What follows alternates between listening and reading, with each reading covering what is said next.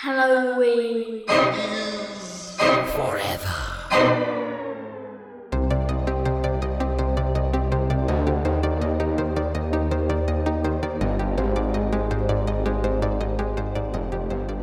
Did you guys hear this thing about how the uh, the most important part of cooking a turkey is actually the sound system that you have in your kitchen? Did you guys hear this? Oh, is it? No. I've never Yeah. heard that. Yeah, apparently it's all about that bass. Ah, Welcome, boys and girls, to a fucking holiday mini-sode of Halloween is Forever. I'm Brian. I'm Steve. Who that boy over there? I'm Louie from Haunted Hangover. We Woo got a special guest on the podcast here this week. We got Louie from The Haunted Hangover. I imagine a lot of folks who are fans of Halloween is Forever, probably also fans of The Haunted Hangover. I was fortunate enough to uh, to guest on there with you guys. Well, it was probably a good year ago now, right? Uh, Yeah, it's been a while. We've been talking about getting Louis over here, and uh, we are always slow and dragging our dragging our feet in terms of uh, what we're going to be, uh, you know, what our topics are going to be and that sort of stuff. So we said, you know what, let's pull the freaking trigger. It was a perfect opportunity. Meg ended up having uh, a conflict with some crazy work schedule. And we said we've been want we've been talking for a while about uh, getting Louis over here. So this ended up being a perfect opportunity. The stars aligned. He was able to jump on here with us uh, for a very festive pre-Thanksgiving or Thanksgiving week episode. Yins guys might even be uh, listening to this while you're while you're doing a little festive cooking for your families. So you might be able to glean some culinary tips from this particular episode that you can utilize with your friends and family. I sure hope you do. Uh, we are going to be talking about our favorite food uh, scenes or eating scenes or cooking scenes, all things culinary horror. Uh, we're going to be talking about here today, um, as this is, of course, the season of uh, of um, of gluttony. That's what I like to. At least I like to um, kind of put my blame, like misdirect my blame, projected onto other people. So when I eat like a fucking pig, I could just say like, well, that's what everyone does. You know what I mean? That's how I cope with it.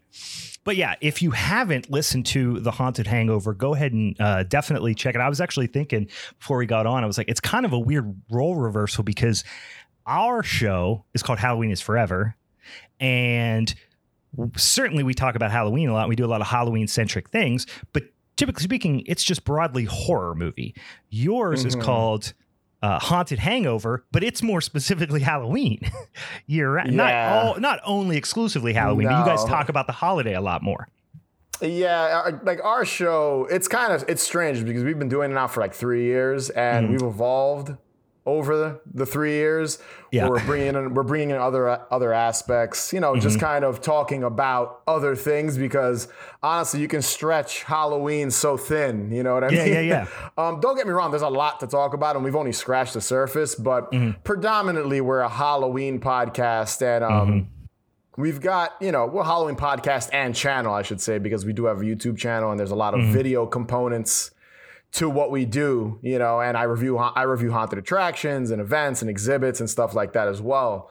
Um, but the last year, I'd say we've you know we focus on the spooky nostalgia side Yeah. of things which which isn't necessarily horror but it can also be TV shows that are for you know for children maybe family Sure. stuff which wouldn't necessarily be like what would you consider something like the Munsters or the Addams Family like that's yeah, not really it's like horror adjacent. adjacent yeah. Yeah. and then and then stuff growing up you know like my pet monster if you were to mention my pet monster we talk Yeah. about something like the big frank toy from like 95 or 96 I'm It's not looking at my- horror I'm looking at my big Frank right here. You see, he's right off screen. Brian, don't say that. mi- mine's do, about listen. mine's about two feet away from me too. I can Yeah. grab him if I want. Oh, but, I also didn't specify. I call my dick Big Frank. I did not specify that. Oh, sorry. My- uh, I don't No, call no. my dick Big Frank. He has a different name. I don't want to repeat it here, but yes, uh, that you know we've we've grown over. We have Anthology Obscura now, where we talk because I'm a big fan of anthology television and film. Yep. So like. We talk about it's almost a spin-off, but it's still it's on, under the same umbrella. Where Right. we talk about anthology television, horror Mm-hmm. films. You know, we, we kind of try to go with the holidays. So like the holidays are happening right now. So Sure. we try to cover you know Christmas and stuff like that too. Yeah. So it, we're, we've evolved, we've evolved, but Halloween is always the main focus and just kind of what we you know, talk about. Yeah. That's that's Yeah. it. You know, and just all aspects of the holiday, film, TV, traditions, Yep. everything, every all aspects of Halloween. Love talking Halloween. about talking about what bad kids do on Halloween, shit Yes, like that's that. one of making Dave's favorite topics. I yeah. I- yeah. He's Yeah, always I- talking about shitty kids. That's one of his favorite things. Shitty so. Kids Halloween. He was talking about that, which we were talking about. I think it came up on our show, which is like the quintessential 90s shitty kid Halloween costume, which is like jeans, a black hoodie, and a super cheap, like Walgreens Jason mask. That's, like the shitty kid Halloween starter kit. Yeah. That's uh that's that's Dave's like favorite thing of all. He loves Devil's Night the day before Yeah, yeah. Halloween, and he loves like shitty kids, and that's just what he. It always comes up. I, I feel Yeah. like we probably repeat it. Our listeners are probably like, "All right, Dave, shut the fuck up about shitty kids." We get it, but it always comes up, man. Shitty kids and Halloween go hand in hand. I guess They are. That's It's kind of shitty kid holiday for sure. throwing eggs, man. Be your shittiest. That was me. You know, skateboarding Same. around with a, with a with a freaking uh, book bag full of eggs and toilet paper. See, I was a good kid. I was actually pretty well behaved. So I was always just I was the one dressed up as like Freddy Krueger and just I just wanted candy and watch horror movies. I wasn't that shitty. Dave was the shitty kid. I Oh, knew yeah. Shitty kids, but I was Yeah. not one of them. Oh, so I was a shitty kid. I was a very shitty kid. Um, but yeah, so uh, so a lot of crossover interest here, as you might imagine. Uh, obviously, goes without saying, go check them out. I was actually just listening to you guys' episode a few days ago. As you know, I I listen to all the episodes, but I uh, the I am psyched to check out that Halloween party in Philly that you guys talked about next week Oh, because the- I the I work in Philly. Yeah, yeah. I live in Pet- Pittsburgh, but I work in Philly, so I'm out there almost every week, and I'm definitely checking that uh, that out. That Yeah. sounded fucking awesome. Yeah. I want to check it. I didn't get to go. He went, and I was. Oh, was. that's right. That's right. Yeah, Dave I went. was. I was gonna. I wanted to go, but I was so busy this October. Yeah. Um, so I didn't get a chance. So, but th- next year I'm definitely going because I love that. That museum's pretty Yeah. dope. So I, I think can't Meg's imagine. been there actually Yeah, I can't imagine what a Halloween party would be like at at, at the a medical Mütter. oddity Yeah. medical oddities museum. Yeah. babies in jars and shit like around in us. Uh, What's that more sounds- festive than babies in jars? come That's what I always say. I try What's to put them on the Christmas tree. My wife's all mad about it. What's Um, more Halloween than that? There you go. God, that's a real problem if you put your drink down and you pick yeah. up you put your drink down and then you pick up a medical jar. Funny And yeah, enough, all this. Funny enough, that was my biggest disappointment because when we were talking about it, we are just talking about like the hol- like the 2022 Halloween season. I was mm. talking to Dave and I'm like, wait, so the party's not in the museum? It's in like a hall next door or like in the same building. And I was a little Yeah. disappointed because I thought you'd be next to like a two-headed whatever. Oh, okay. And like drinking a beer, but no, it's it's like you I'm get trying to to walk through drop it out and then the like party. eyeballs in people's drinks and shit like that. Yes. Like I'm trying to vandalize the place. I, want to be next to the grossest thing when I'm drinking a beer and eating French fries at a Halloween party. That's exactly Yeah. what I want. So that sounds like a real Halloween party to me. So Yeah. If I'm not right on the edge of just uh, being arrested or vomiting, that's the only things I want to have happen at a come Halloween party. on. Um, all right, so let's get into uh, uh, before we get into the topic a little bit. We got a couple of little things we got to discuss here. First of all, as is tradition, boys and ghouls, what are we drinking today? You guys, you guys got some beers, or what do you got? I got some beers. What do you got, Steve? What kind of beers you got? I got a beer, picked it up from Abjuration down there in McKees Rocks. Oh, this is gonna be one of them damn gloop gloppers, ain't it? No, watch this. Really? Watch this All game. Watch this. Schwarzbier. Oh, is it Schwarzbier? Schwarzbier. Oh, Uh, yeah. 4.9%. Nice and roasty. Nice. Dude, Yeah. Look at Steve. It's a coming of age tale. It's not. I mean, look. I also picked up a Gloop Glob while I was there because they I had because they had they had uh, a Mountain Dew black cherry slushy Oh, Jesus Christ. that they also put out. So I got Yeah. that and uh, got Yeah. that and got my Schwarzbier. yeah. Nice. Nice. I Listen, have two. got- I have two modes: Yeah. gross and classic. and You're, I'm in cla- real, you're real two face in that way. hell yeah. Um, Louis, what do you got? You got anything over there? just uh, just coffee, man. Caffeinated. If I drank Yeah. a beer, I don't know. I don't know if I'd be able to function right now. It's Sunday. It's uh, yeah. it's the holy day. I don't know drinking for me. I don't. you don't partake on the Sabbath. We No, all know Yes, this. it's we Sunday, all know man. This. No, no.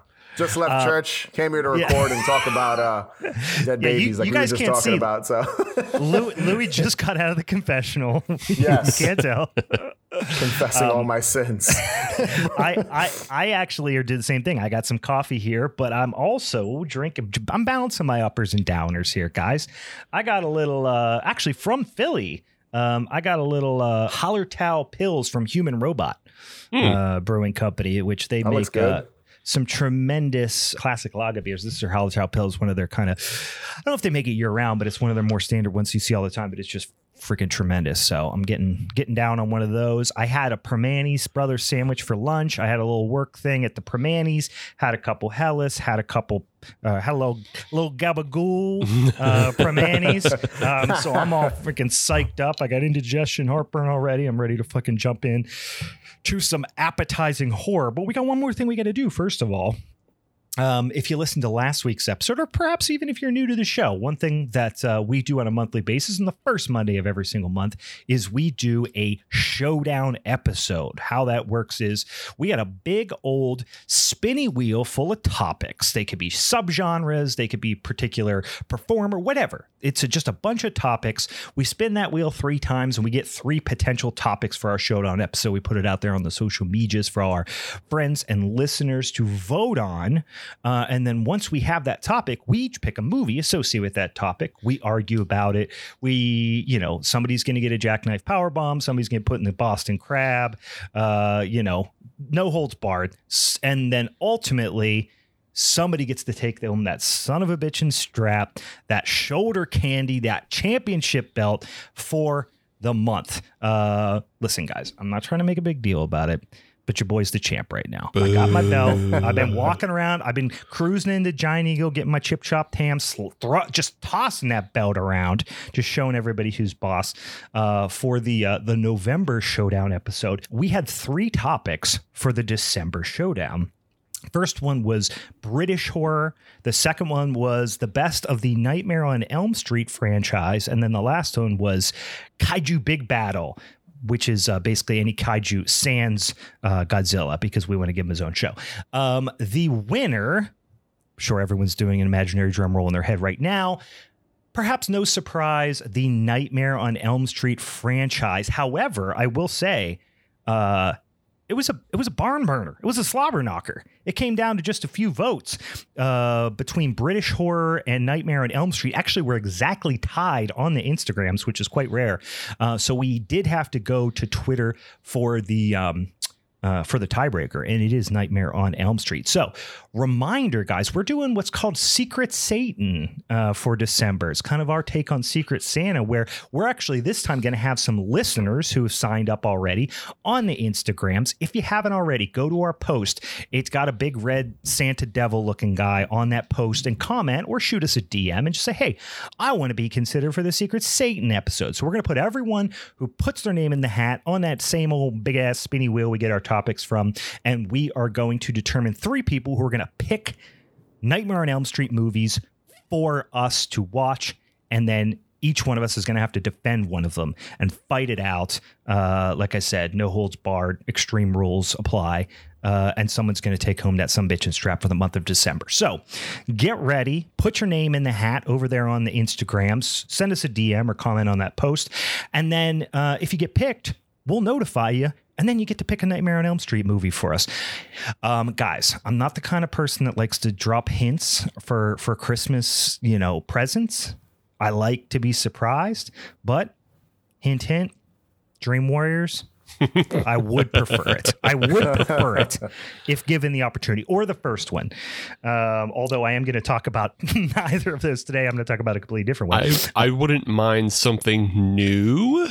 Oh, Steve. Steve's going to go out on a limb here. All right, fine, fine. And I'm not talking Yeah. about the remake. Please don't not the remake. Oh, I was hoping that people were going to take that as their suggestion. I will clarify. Um, you're a big fan, Louis, of the Nightmare on Elm Street franchise. Of course. I think if you're not a fan, you get your like horror card taken away. Yeah, you don't you like suck. a Nightmare on Elm Street. Yeah, Yeah, you I don't think. I've ever met a horror fan who's like, "Hey, I hate those movies." Yeah, not a big Freddy guy. Yeah, you don't hear Yeah. that very often. Who, who likes? Who cares about those movies? No, I Yeah. love Freddy. Freddy's the man. I just watched. I just watched uh, the first rewatched the which I've watched, seen a hundred times, but I, that was actually my uh, my watch um, on Halloween, or was it the night before Halloween? I watched the first one, and good God, that movie is just so fucking good. Every time I see a, a Johnny Depp explode into a, a volcano of blood, my God. Um, what's your favorite? If you had to pick one in the franchise, what's your favorite? I'm a. It's weird. I'm a sucker for part four, the Yeah. Dream Master. Like I, I love part three.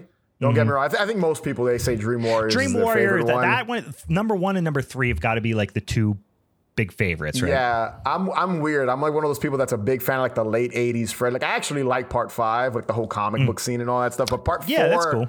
is probably my favorite one. I love the soundtrack to that movie. Like Oh, I have the killer. vinyl. It's amazing. Like the songs on it and everything on, on that are, are great. And just the overall like her getting all her friends' powers and then fright like fighting Freddy in that church at the end.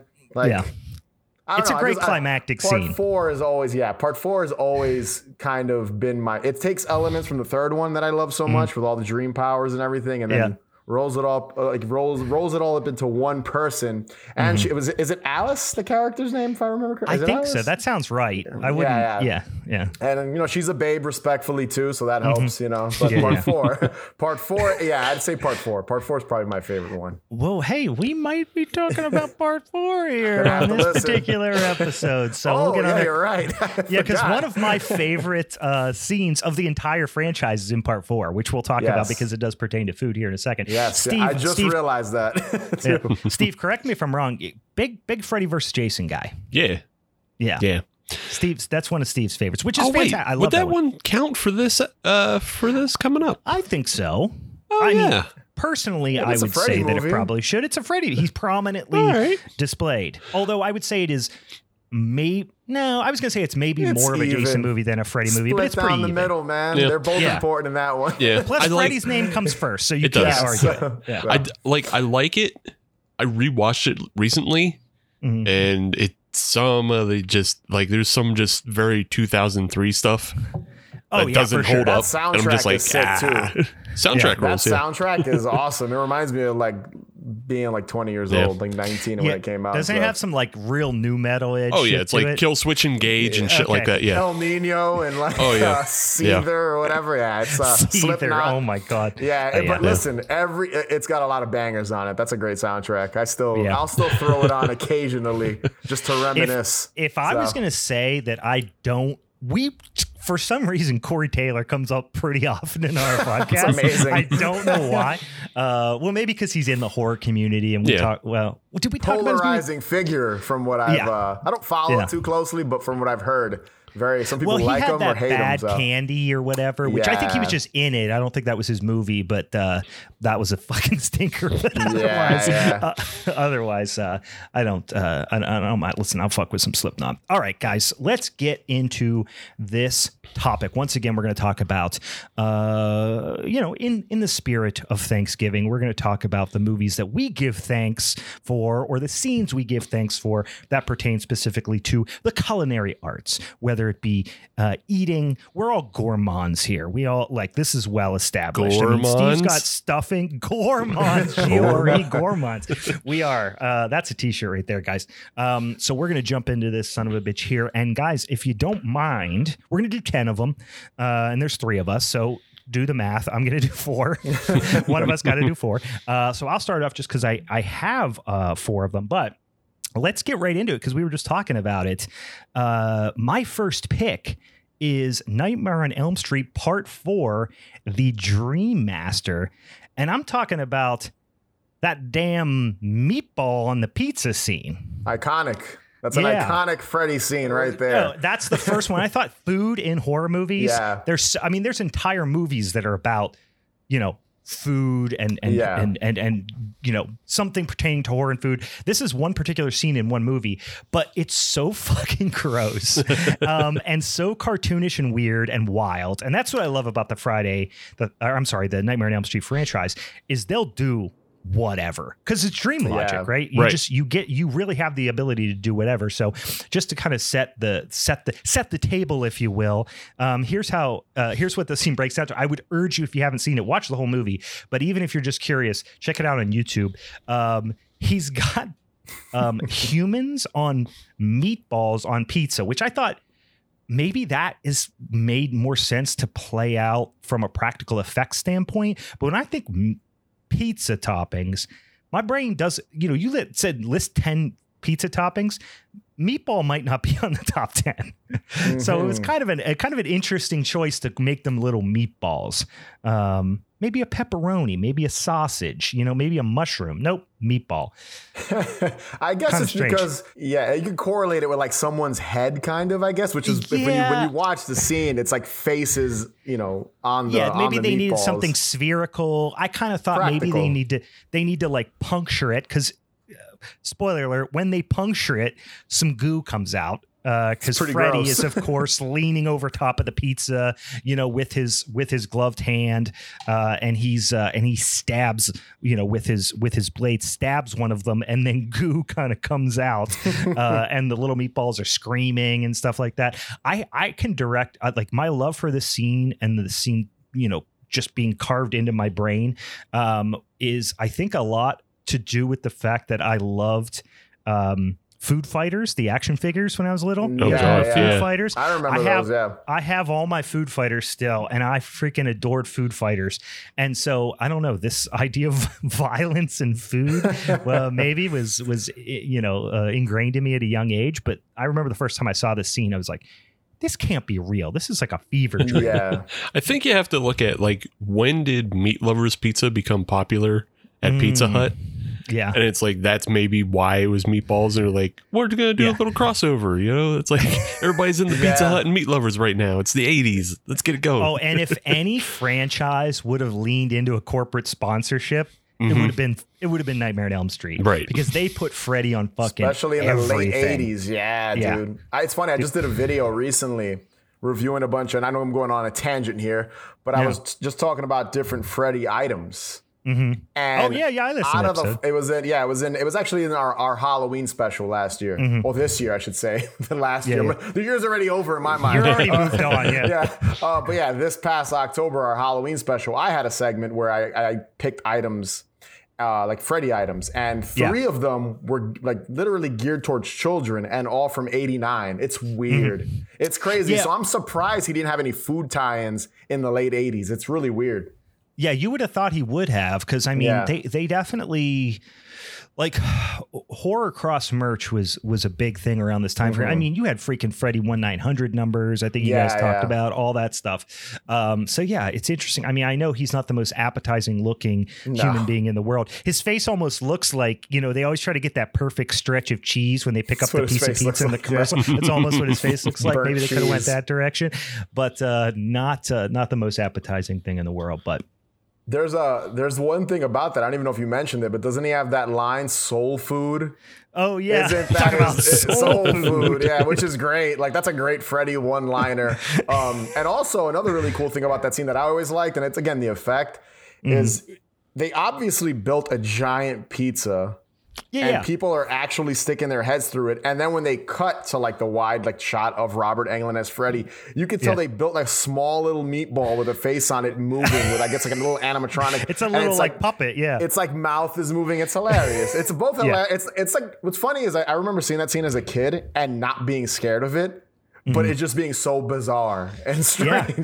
It's like what yeah, the scared fuck is scared of it in like the in in the way that you're like people would do this and that's wild. Like they Yeah. built a set piece that is a giant pizza and put people's faces on it. Like It's just it, it- there's so few like that scene is that would be obviously like a CGI thing now in most instances. It would look like shit Uh, now, honestly. and it would look probably. awful. It would look This- horrible. Yeah. Yeah. So it's just and that pizza is from the Double Dare set. is it really? No. Oh man, I would have believed it. Yeah. You I've been have had me watching Double Dare all sinker. week.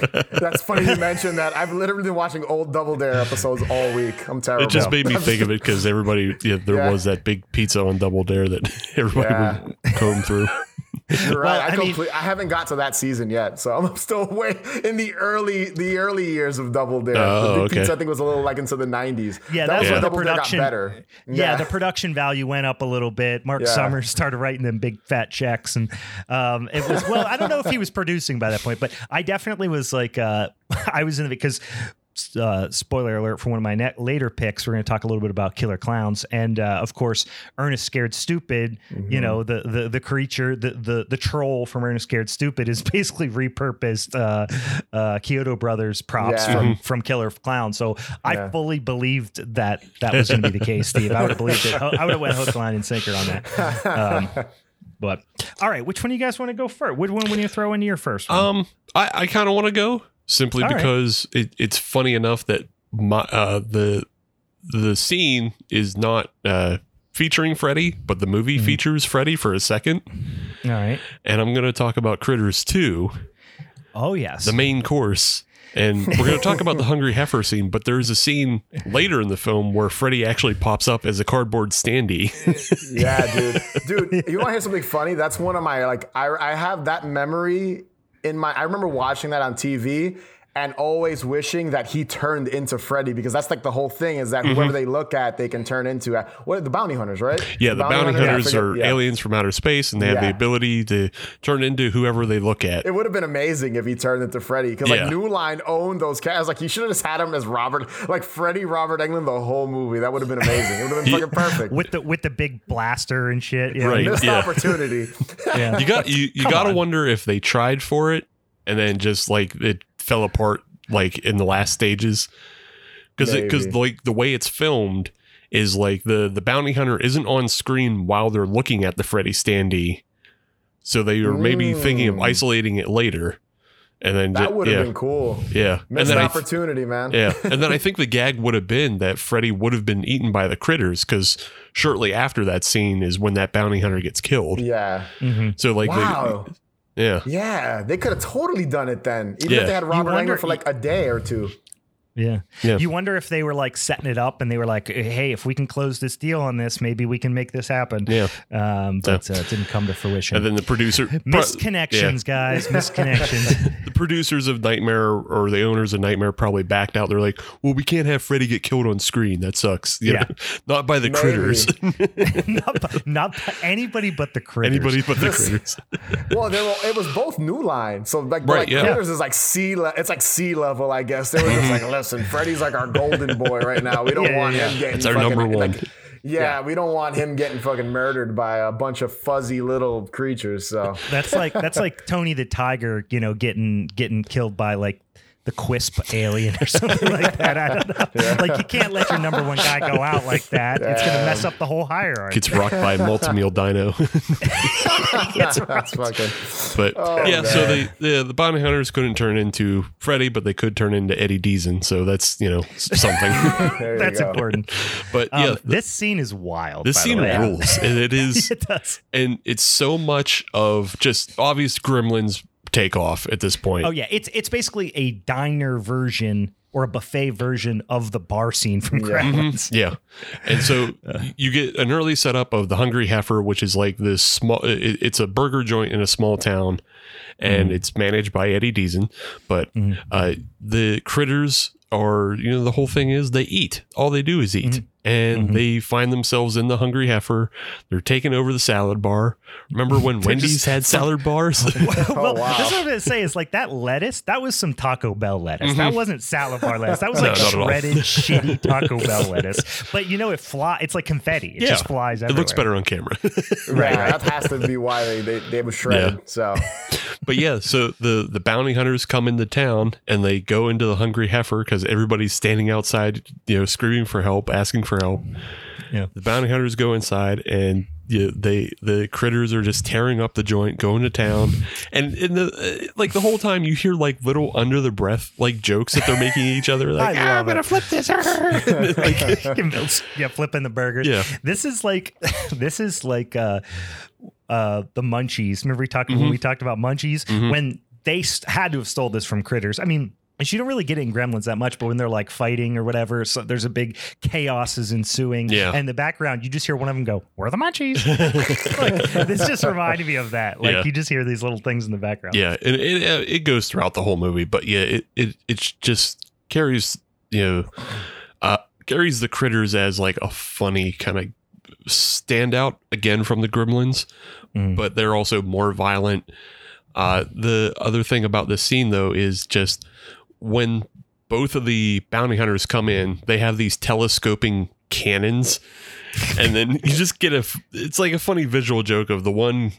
Yeah, the one male bounty hunter extends his cannon, Mhm. and then the other bounty hunter who has taken the form of a female extends her cannon, yeah, yeah. and it seems to be just a little bit bigger. But It's a little phallic. Yeah, the whole thing is a little. Fa- it's a very phallic joke Yeah. for sure. for sure. Um, and is then the critters Johnny notice. Steele in the second one. I forget. Is is it, is- that actor came back right from the first one? That was like the Johnny Steele, like Power of the Night. That guy from the first one. It's him again in the second one, right? So one yeah, bounty it- hunters. Uh, I yeah, forget. the I believe the original bounty hunter came back, and then Mm-hmm. Yeah. um, because the bounty hunters are named Ug and Lee, Oh, which is good enough. was- yeah. and then the uh, the town drunk from the first one, who's now a bounty hunter, also Yes, came back. yes.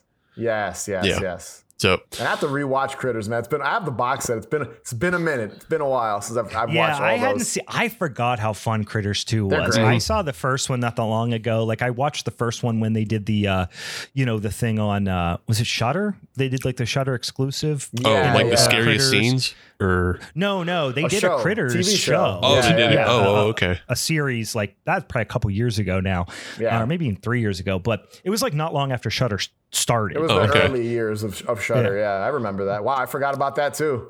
Yeah. poor I critters mean, it- getting no love.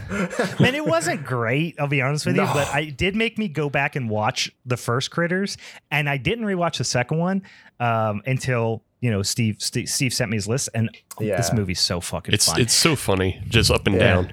Like well, the one where They're he, all he- fun for the Yeah. most part. when he blasts, you know, so like Steve said, they got these like telescoping like blasters, which you think it's going to be like a Gatling gun, but they're like cannons. They're just Yeah. Yeah. blowing them up.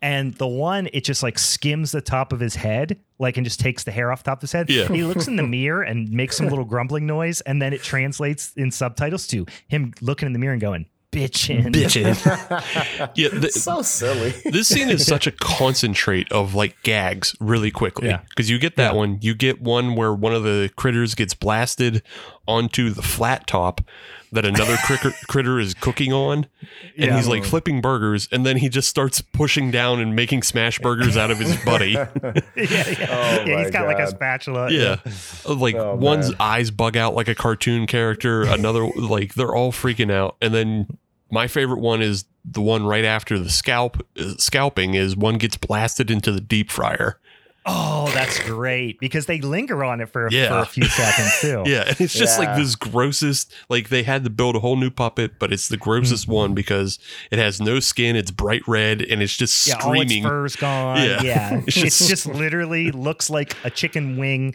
face, God. you know, Yeah. in there. but Poor critter. He Yeah. got deep fried. Yeah. Yeah. but Oh, so good. I put this one lower on my list though because, it, like, even though it's funny and everything, it's an Easter film, so it's not a Thanksgiving film. Mm, wow, Is it really an Easter that. it is an Easter film, yeah. Because the, the whole the whole conceit is they f- the eggs get mistaken for Easter eggs, Oh my God, you're right. I totally forgot about that portion. That portion and of then it. you Wow. have you have the Easter bunny getting attacked by like Yeah. uh, there's a guy playing an Easter bunny at a Sunday service. Wow, I never realized that. Now I know. Now I know what to cover during uh, in April. There you go. There you go. there you go. Uh, But is yeah, this, the- I forget if critter is critters two the first time there was a giant critter. I can't remember if it was the first one, but it's definitely it does have the giant critter. Giant when they all get together into a big ball. Mm-hmm. There's like a no. Then there's one that there's a giant version. Oh of yeah, a the, you mean the large one? The yeah, I was gonna say because they do form Oh, the ball in this No, the one. ball. yeah, so there's yeah. a giant ball, and then there is a larger critter, Critter, but it's yeah. actually one of the bounty hunters in disguise. Oh, okay. I remember that vaguely. I remember there Yeah. being just like a big critter. Yeah, Um, yeah. And, and the third one's the one that has Leonardo DiCaprio, right? If I Uh, remember correctly. There's a I could be right about that.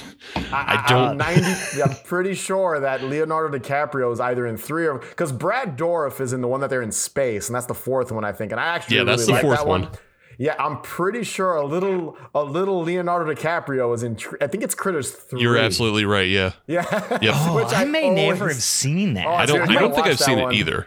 It's actually pretty fun from what I remember. It's been a while for me too, but it's a it's a fun one. It's just fun to watch a movie where there's a really young Leonardo DiCaprio Mm-hmm. who went Well, on to be this big actor. It's fucking well, hilarious. this is like it's.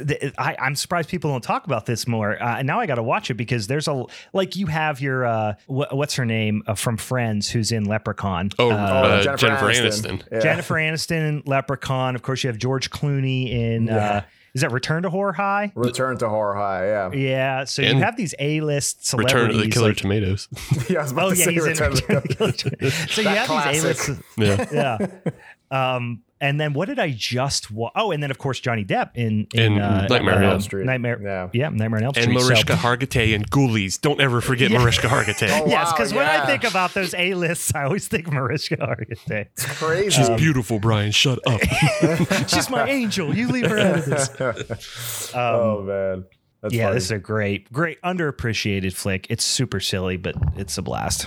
They're all fun. All the critters, all the critters movies are a good Yeah. time. You know, actually, you guys have inspired me to go back and watch them all. So, There you go. We just took that time away from your life. oh man, I'm getting nothing done the next couple weeks. so, All right, spe- let what, what do you got? What's your first one, Louis? so, so I went a little dark. Mine are like kind of casu- casually going from like really rough to just really lighthearted. So, so my first pick is from the 1980 film Cannibal Holocaust. Uh, I'm assuming Oh, yeah, yeah. most people, if you're listening to this show, I'm sure have you have you guys covered Cannibal Holocaust out of curiosity? We haven't Okay. covered it. No, oddly enough, we haven't covered it. So, if you don't know Cannibal Holocaust, it's a really notorious video nasty from 1980, directed by Ruggero Deodato. He's, you know, one of those Italian horror directors that directed a bunch of like really brutal. Most of his movies involve like rape and really dark shit, like Exploitation you know, and type really, of yes, stuff, a lot yeah. of exploitation stuff is is what he's basically known for, and his mo- most infamous film is Cannibal Holocaust. Uh, Yeah. In a nutshell, I'm not gonna give a big breakdown of the movie, but it's about this rescue team from NYU who go to the Amazon to look for a group of documentary filmmakers and they come across their tapes or I should say film cans because they have the actual mm-hmm. film this is 1980 and they Right. take it back to NYU watch it and they see all the really dark disturbing shit that happened to these documentary filmmakers because there's some like weird thing where the where the NYU professors want to release this as like this documentary film to they the do this like private Yeah. viewing. Mm-hmm. Yeah. that's such a weird scene. Not to It joke, but is. at the, after they watch it, and then they just the credits, or and then no, the credits. There's We no credits. It's just raw. nonsense. And the guy It's just like- gets up and Yeah. goes back to the phone. He's like, "Burn it, burn Yeah. the film or it's whatever." fucking ridiculous. It- it's funny too because the, the funny thing about these movies, and I'll get into the actual scene in a sec, but the funny thing about these Italian movies in general, because even when you watch like Lucio Fulci shit and like even Dario Hmm. Argento and his stuff, they're all dubbed. You know, in English. So Yeah. it's just, you can't take any of the acting serious, and they're trying to be. And I guess that's just with the times. You know, you watch it now or in the last 20 years, and that's just how it is. Yeah. Uh, but I, I've always been a fan of Cannibal Holocaust. There's certain things about it I don't like, and I'll get into one of the big ones right now, Mm-hmm. Yeah, which yeah. is my which is my pick, and that's the the the the murder, I guess, of the turtle. And they and in a, in a nutshell, the group of oh no! In a film, show. yeah, yeah, In in a turtle shell. in a nutshell, the group of of these filmmakers, they're hungry. They're in the Amazon. I, I forget if this is before or after they escape the tribe. They're just in the woods. A bunch of think them it's die at before. this point. Yeah, I think it's before beforehand. because 'Cause I- they're they're still pre- in pretty good spirits by this Yeah, point. I think. Yeah. Yeah, Yeah. because doesn't this this either precedes or go goes hand in hand when when they kill the pig as well?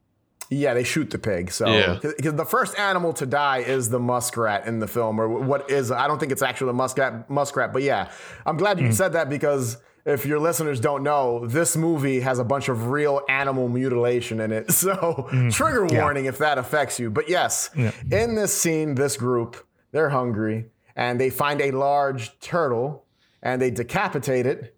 They remove all the limbs. They hmm. deshell it Mm-hmm. and they fuck around with the intestines, ripping it all out. It's fucking disgusting. And Yeah. they cook the turtle and eat it. Now, the reason why Ruggero Deodato, and he got in trouble because a lot of people behind the they so first things first, he had to go to court because they they accused him of actually murdering people in this mm-hmm. movie Yeah. because Yeah. some of it, specifically the the young lady on the pole The I'm who's not- impaled. Yeah. who's Yeah. impaled through the and through out of her mou- out of her mouth. that lady, yeah, through her, yeah, she, it looks it looks realistic even even now when you watch Mhm. it. Oh, it it's holds rough. up. It's disturbing. Yeah. It's really disturbing. Uh, but the reason they got away with this is because they ate all the they actually ate all the animals that they slaughtered on on film. So Mm-hmm. that's kind that was the loophole, and this is before PETA. Like they'd never be able to do this in 2022. Um, No. But this scene to me, you know, and, and it's it's technically a, a scene of people eating, and Mm-hmm. they're doing it to eat the turtle. Um, But this scene to me is just, I think everyone remembers Cannibal Holocaust for this scene and for the nothing shock else. value. Yeah. Yeah. And it sucks because it's actually a, it's actually a pretty good movie. Like you know, minus some of the hokey overdubbing, it's not a bad. It's it's shocking, but it's a well made movie, and it kind of birthed the whole found footage thing. Yeah. Yeah. But the turtle scene itself, and I have a funny story I want to tell you guys, but the mm. turtle scene itself just. I remember seeing it. So whenever I watch Cannibal Holocaust, I watch a version with no animal cruelty. I have a, uh, like one of the Blu-rays, and I, you know, it's not, it's not a movie I casually put on on like a Saturday afternoon to Yeah, watch with my listen, I'm Cheerios. making a cup of coffee, Yeah, sit no. there, pop in Cannibal Holocaust. But if I were to watch it, you know, or like I'm with someone that's never seen it, I usually put on the version. But the version I watch has all the animal stuff removed from it because I can't. I can see, which is, I guess, what does that tell you about me? I can't. I can watch Yeah. all the the, the fake human murders in it, or Yeah. all the crazy shit, but I can't watch the animal cruelty that's in it. But yeah. you know, it's just a personal choice for me when it comes to like this scene itself. And mm-hmm. again, I think most people just remember the movie for this scene. But the funny Yeah. story I wanted to tell you was so I used to go to these screenings out here in New York. So they had they had a theater. Unfortunately, it closed down a few years ago called the Sunshine Theater. It's in like the Lower East Side. And they always Yeah, did, they I've al- heard. Well, I've heard, You've of the it? Sunshine Theater. Yeah. Yeah, really infamous theater. They always had midnight screenings on 35 Mm. millimeter print. And I used to go with a group of friends of mine. We would go see stuff like Evil Dead and Maniac Cop and shit like Sure. that.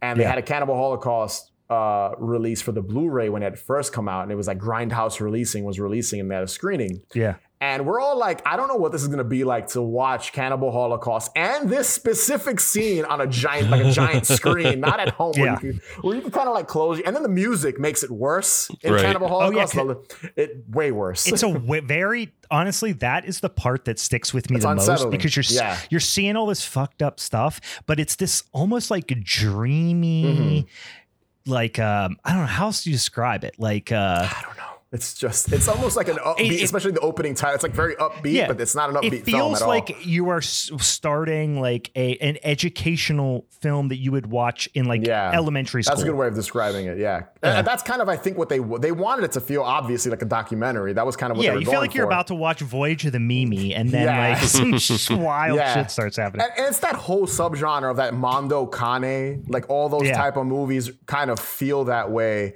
And Cannibal Yeah. Holocaust, Cannibal Ferox, and this honestly, the cannibal genre of these type of films can fit into fil- films about food technically because they're fucking cannibals. There's a lot of cannibalism in Cannibal Sure. Holocaust. But yeah, this the, the my story. So I'm at the Sunshine Theater. I'm with a couple of my friends. We went to like a bar beforehand. We had a couple of drinks, and then we went to see. You have to have a few drinks before going to see Cannibal Yeah. Holocaust. right, right. Um, and we go and we're sitting there, and I'm just and the theater packed, sold out screening for Cannibal Holocaust. and I'm like, all right, we're sitting there. The turtle scene happens. And we're all, you know, I look away. I was like, oh God, I can't, I can't sit through the scene. I'll be, I haven't, I've only ever seen it in its, in its entirety when I was like 16, 17, you know, when you're watching Yeah. all that crazy shit when you're a kid. And I can't really sit through it now. Uh, but it popped up. I looked away a little bit. Out of nowhere, the aroma of vomit Oh, it's just Oh, no. it fills the theater and we're like dude someone threw up in this theater which added to how fucking horrible the movie is and this scene Yeah. and i don't mean horrible the movie's bad just hard the horrible shit that's in it Yeah. and Yeah. we leave the theater after the screening and we see a trail of vomit Oh, leaving no. the theater Oh. to the restroom right outside fucking hilarious and i was like wow this whoever this person was was not prepared to see this nasty Someone's turtle mutilation friend brought their friend and was like, "It's fine, you'll be Yeah. fine." And then, yeah, it's weird because like I remember seeing it the first time, and it is it's certainly shocking. yeah but like it's gross, it's wild man. because you know I grew up I grew up in the middle of nowhere. I still live in the middle of nowhere. Yeah. Rural- very rural environment. Grow up, you know, I grew up hunting. yeah You know, I've gut, gutted many animals, uh, you know, all different manner Yeah. of animals, deers and squirrels and Yeah. and all types of stuff. Um, so it's not that. sh- It, it's such a cultural thing. You know what I mean? For Because I remember going like, "Oh, that's not like you don't enjoy watching it." Mm-mm. but like yeah i have pulled the guts out of animals before uh, you know when i was hunting as a, as a kid i don't really hunt anymore but i you know i used to or even gutting a fish or something like that Yeah. um but like i i always wonder like if we now there's probably barely enough people in my town to pack out a, a movie theater at Yeah. all, let alone let alone uh, uh, you know packed theater to watch this movie. But I imagine it would hit very different Yeah. where all these rednecks out where I live, they'd just be like, "Oh, that looked like pretty good eating." Like they wouldn't, it wouldn't bother them at all. Listen, bro. man, if you think about it, so this screening was probably over a decade ago. So, you know, and it's in it's in New York City, Lower East Side. You got the hipstery kids Mm-hmm. Yeah. and stuff. You know, people that want to kind of like go watch, you know, oh, Cannibal Holocaust from 1980. yeah, the shock. They're Um, there for the shock Yeah. value. Yeah, And you know, I guarantee there were a lot of people that had never seen this movie or just heard about all the animal mutilation stuff. Oh, that's Mm-hmm. nothing. That's like something you'd see on National Geographic. But I don't know. I think it's the combination of the music and just like the fact that they did this, and you know, they killed this poor turtle. You know, I'm a big mm-hmm. animal lover. I like it. For me, mm-hmm. it's just something I, I'm just just a personal thing for me. So it's mm-hmm. like watching this. I just feel bad. Like I feel bad for the turtle. I feel bad yeah. for It's the, like they- a big turtle Dude, too. they- You gotta so spec- I'm a it's huge, like a giant yeah, snapping giant turtle. sna- and I'm a huge like monkey fan, and they murder a monkey in this movie too, like a That's little pretty good. monkey. So it's Yeah. like you know, because because apparently you know monkey brains is a delicacy where in the Yeah. Amazon where they were. So like seeing that shit to me, and I get it for other people culturally. That's you know that's what they yeah, eat. the, a monkey's rough though, because Mhm. a monkey looks too much like a person. like a little you know- person. Yeah. yeah, yeah. It's not so good. It's rough. To me, the monkey is worse than the turtle. Like Oh, the monkey 100%. fucked me up more when I first saw it. Um, Yeah. The pig, honestly, the pig didn't bother me. That doesn't. I'm like, what? That was whatever. They fucking shot a pig, whatever. Even the muskrat was whatever. The turtle and the monkey is what. That's what really gets me in this movie. You know, and they ate, they ate them, so I gotta respect it. You know, whatever. You guys actually ate the animal. They say they did, and you see them Mm-hmm. eating it, so Yeah. they had to have. You know, They They found their them. loophole, but yeah, Yeah. like you said, they couldn't do they couldn't do it again. And I think partially of happen how they got away with it was like you know it was Italian filmmakers in yeah, South America, so like yeah. Hey, Yeah, man, who's, whatever. who's gonna who's gonna prosecute them? Right. They gonna- you know what I mean? in 1979 when they were filming this, Yeah. where I'm sure the laws were you could probably get away with worse shit in all honesty. So, Yeah, this was some uh, some guerrilla some guerrilla filmmaking kind of Yes. in that way, but but yeah, that was my that's my pick: Can- Cannibal Holocaust and the uh, the turtle scene. So, yeah. So uh, so it gets it it gets lighter from there. Is what you're saying? yes, yes. that's my that's my only. Uh, That's the appetizer to the yes, dinner. that is the appetizer. 100. That's like bringing out pigs in a blanket for the appetizer. And he's like, I'm full now. It's funny but when you when you had when you reached out to me about being a guest on the show and you're like, hey, pick pick food scenes or scenes where people are eating, you know, in a horror movie. And I- this is the first thing that came to mind: Cannibal Holocaust, the tur- the turtle scene. Again, you could use the whole the whole film as an example of just horror and people eating technically. So the Yep. turtle is the Yep. is the main course of that film, though. So Yeah, that's true. That's true. Well, l- l- listen, we've got we've got a main course there. Uh, let, let let your boy jump into some dessert. I'm going to de- I'm going over to dessert next, uh, and I'm going to talk about really broadly like the uh, an entire film because it really focuses around a particular food item. I'm talking about 1985's The Stuff mhm. which is one of my favorite movies period. Like i know that sounds dramatic for such a silly movie but I adore michael moriarty. He hit this scene.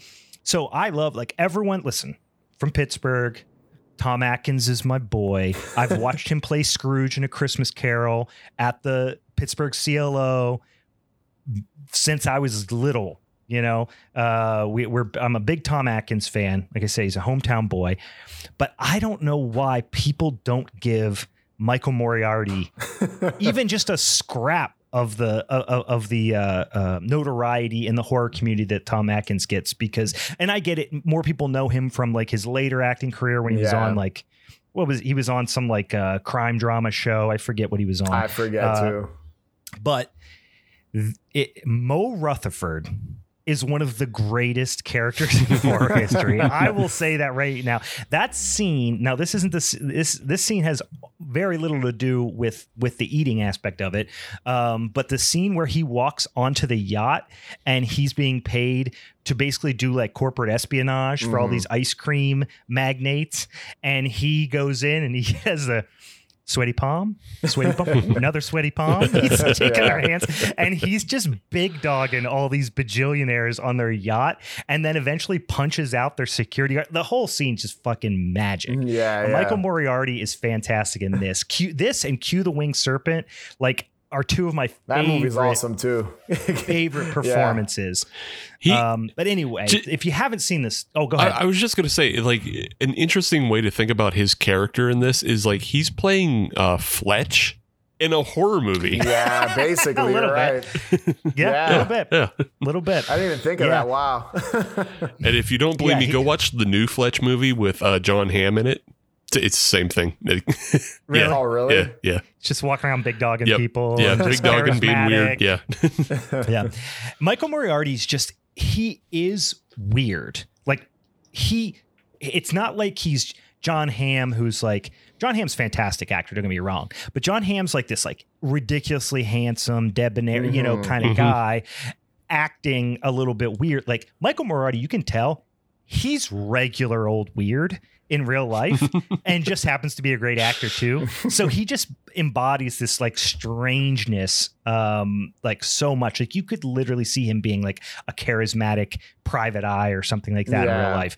Um but yeah, so so anyway, if you haven't seen this stuff, just you know, basically it's about uh, this particular food product that some people come come in contact while I think drilling for oil, and it's basically it looks like w- some like a cross between Cool Whip and Marshmallow Fluff, um, and it's this like delicious dessert like treat that is uh, basically addictive delicious, nutritious, blah blah blah, zero calories. So it's like this whole thing where these, you know, it, it's a it- as you might imagine, it spins into this whole thing about corporate greed Of course. and Michael Moriarty, you know, kind of getting revenge on these like, you know, greedy corporate entities who are poisoning the entire uh, country, uh, the entire world, really, with they call it the stuff. And there's commercials interstitched into it for the stuff, and it's fantastic. But the one scene I'll talk about because people, you know, you eat it, and then once it's kind of inside you.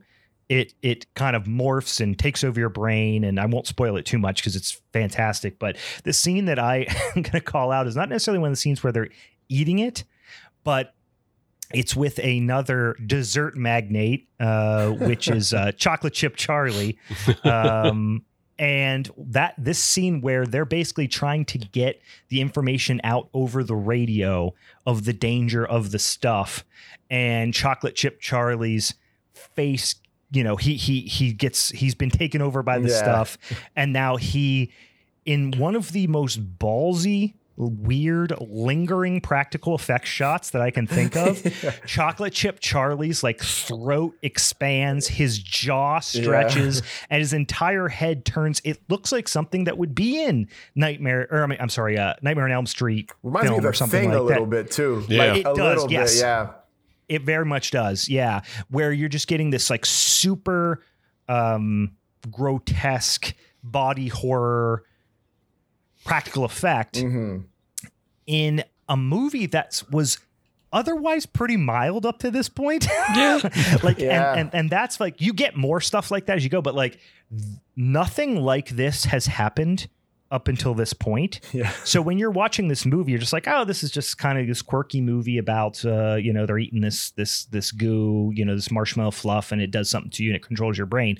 No, it also will stretch your head out and turn you into a fucking monster, and it just it just blindsides you. And he's like, it all starts coming out of his mouth, and Yeah. um, it's a great like scene. this it's such a it's this whole scene could fall into this category but that's my favorite part in this particular like that scene even though there's much more eating scenes in the movie that's my favorite scene in a movie that could just entirely fall into this category because it's all about uh, a very specific food item. Wasn't But, uh, it yogurt? it wasn't yogurt that they used. I forget what I, I, read think they online. actually used like Cool Whip or, Cool or Whip, marshmallow yeah. fluff or something like that. Like it's not as sticky and stringy as marshmallow fluff, it but it's thicker and denser than like whipped cream. Yeah. yeah, Maybe they also use just like shaving cream because that Yeah. It looks more like shaving cream, but they're always, you know, you see a lot of people eating Right. it. Yeah, so they had to use a substitute for the Yeah. people that the actors that were eating it, I guess. So it must have been But something. it does look like yeah it. maybe Uh, maybe anything that was coming out of like like the Charlie you know practical Mhm. head maybe that was shaving cream you know, like I don't know everybody has Yeah. different photo- uh, That is a photography techniques yeah Yeah.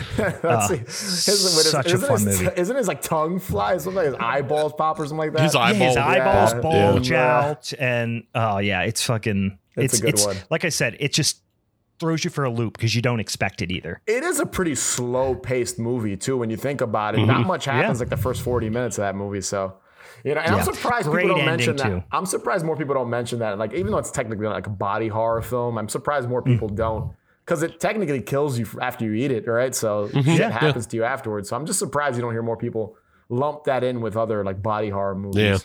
Yeah. I know. Yeah, it's for whatever reason, it's it it doesn't get as much credit because I think it's like you for you watch the first. I I I have a theory. This is completely off topic, but I have a theory that the more talk value movies get is just based on how fast they start.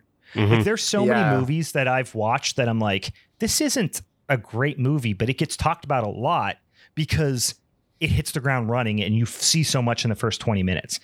Like so many movies that are slow burns don't get that much credit that's, uh, because no no one has the patience to sit through a lot of movies anymore. Like people Yeah. just have don't have as much of a attention span. That's what So- they say. Like in, in screenwriting, they're always like the first 30 minutes of your script. If I if something doesn't happen in those first 30 minutes Mm-hmm. to just grasp grasp someone's attention, then you're Mm-hmm. gonna lose your audience. That's what they say. Like that's what I've heard. And, Yeah. You know. Well, I'd be interested how many like did you guys ever see this stuff before knowing it was a horror movie No.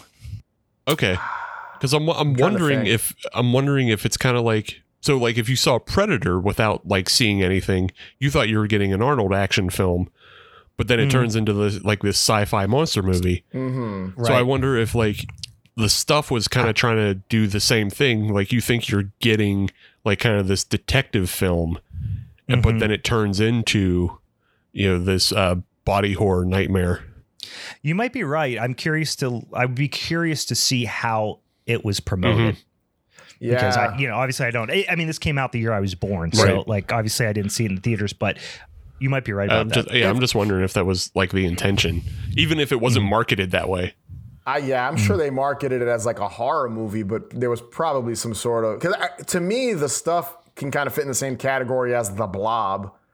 Like people always go Mm-hmm. sure. the Blob versus the stuff. Like who would win? Right. You know, what creature would win or whatever. Yeah. So like, you know, I, I feel like those type of films, especially like the '80s Blob, Yeah. where you find out the Blob's actually an experiment, is not not an alien. So I feel Right. like the stuff is, you know, and what year was what year was the stuff again? I Stuff forget. is 85, 85. yeah. Wow, it was 85. Okay. Wow, 85? I could have sworn it was Yeah. earlier than that. Crazy. yeah, it does feel like a '70s movie in a lot of ways. Well, it's Larry Cohen too, right? The director. It is Larry yeah, Cohen. Yeah, um, yeah, yeah. Makes sense. I feel like all his stuff is always dated because even uh, Q feel Oh, yeah. obviously inspired by like old monster movies, just with the effect of the actual like creature and Mm-hmm. yeah, stuff. it so. looks like it's from 1969. yeah, You know? crazy. Great movie though. Both of those Oh, are yeah. great. Yeah. yeah. Yeah. I, just one last note I would have is uh, I would love to see a remake of this, but it has to be very Mhm. specific. It has to be done by Paul Verhoeven, Oh wow. just because of like all of the all of the anti-corporatism and like the weird commercials that are interstitched Yeah. into Mhm. into this. I'd love to see like almost a RoboCop, Starship Troopers version of the Yeah. of this film. So The stuff in RoboCop. I mean, that's a match made in heaven. Yeah. I mean, how does that not make a bajillion dollars? So somehow Rule. he'll squeeze in a scene of like men and women just naked together in a locker room. That's he loves. All, he always loves scenes like that, like Storm Storm yeah. Troopers, Starship Troopers, and RoboCop. He's always got men and women just naked, just shooting the shit. Co-ed Topless. butts. Amazing. yeah. yes. So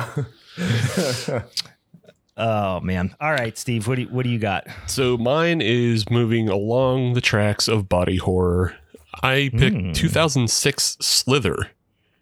Oh yeah. Yeah, there is. That's a gross fucking. Yeah, Yeah. it is. Yeah, I don't. I don't know if James Gunn was intending to this to be like a precursor to like a feeder fetish or not. yeah. but like there's there's definitely things that would it would probably suggest that was on his mind but it was maybe too esoteric at the time there weren't enough like my thousand pound sisters tv shows for people to Oh, get what a feeder fetish is I didn't even Yeah. think of that. That's But it's- crazy. it Yeah. the the whole se- the the film is actually also kind of funny because like compare it to critters 2 critters 2 is a small town and everybody in the town is kind of they're kind of upright. They're you know they're upstanding citizens. It's kind of got Mhm. that corny charm to it.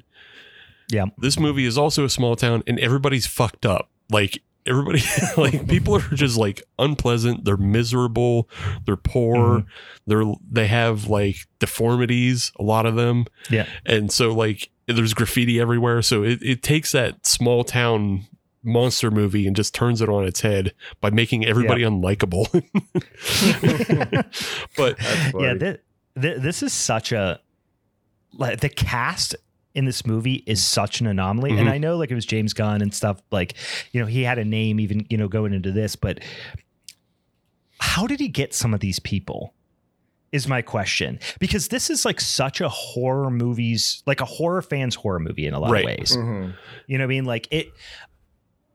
Yeah, I don't want to jump too much ahead, but I'm just curious, like how he got this this cat. Like, how do you get Elizabeth Banks? How do you like Michael Rooker? I get it. Like, he wasn't quite as big in 06 as he, you know, because he hadn't been on The Walking Dead yet, Yeah. and like I think a lot of people met Michael Rooker from The Walking Dead. mhm. Um, but like Nathan Fillion, even like where Mhm. where did he get these people? Like, how did he get these He's like people? still friends. He's like friends with these guys. They're like Yeah. even Suicide Squad. They're both in that movie, yeah and they're Yeah. friends of. So like either he must have just maybe been they had a friends with- relationship before this. before yeah, then. That's what I'm thinking. Because now they're Yeah. bigger deals, but I'm Yeah. guessing at the time they were just his friends. And he was like, "Hey, you want to be in this movie? I like working with you." Boom, there you go. so Yeah. he was a writer on a film called the specials which Mhm. had Specials. it had a whole bunch of other people like that like Mm-hmm. it not uh didn't have Nathan Fillion and everything but like that's kind of like his first movie I would say was like his big break because it was like a Rob Lowe movie and he model he Mhm. probably met a lot of people through that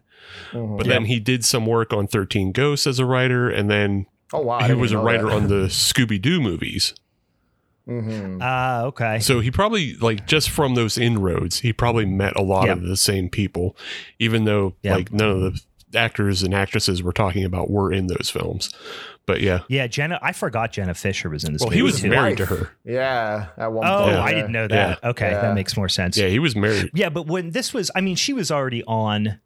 When did The Office start? I don't know. My wife would. It was Kill me early. for not knowing I think it was early in the office. I think the office was 04, 05. So I, I think That I'm- sounds about right.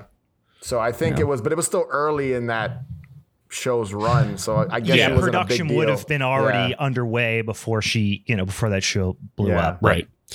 Yeah, but yeah, I think they were still married at this point, probably.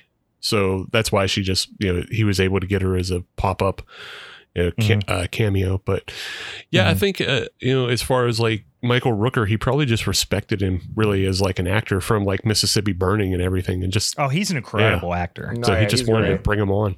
Because, I mean, he's still, he, in this film, he's playing a bad guy, you know, very much, you know, just like you know, Mhm. unlikable from the, from the get go. He's go. really good at playing a role like that. So Yeah.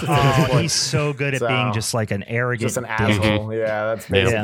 Basically. Well, Henry, Henry's like his big thing. I think most people, especially if you're a horror fan, like you always think of Henry when you see Michael Rooker. Oh my god, he's uh, he's terrible. Even in like he plays in Mallrats, he plays Yeah. Oh, like yeah. that a- the asshole guy in yeah, Mallrats. yeah, you yeah. I forgot about that. He's Yeah. bald in that, completely bald in Yeah. that movie. I Yeah. forgot. Yeah. Wow. Yeah, he's a Yeah. dickhead in that too. Yeah. Yeah. Yeah. He, he he's the one eating the eating the the pretzels. chocolate chocolate, yeah. pretzels. Yeah.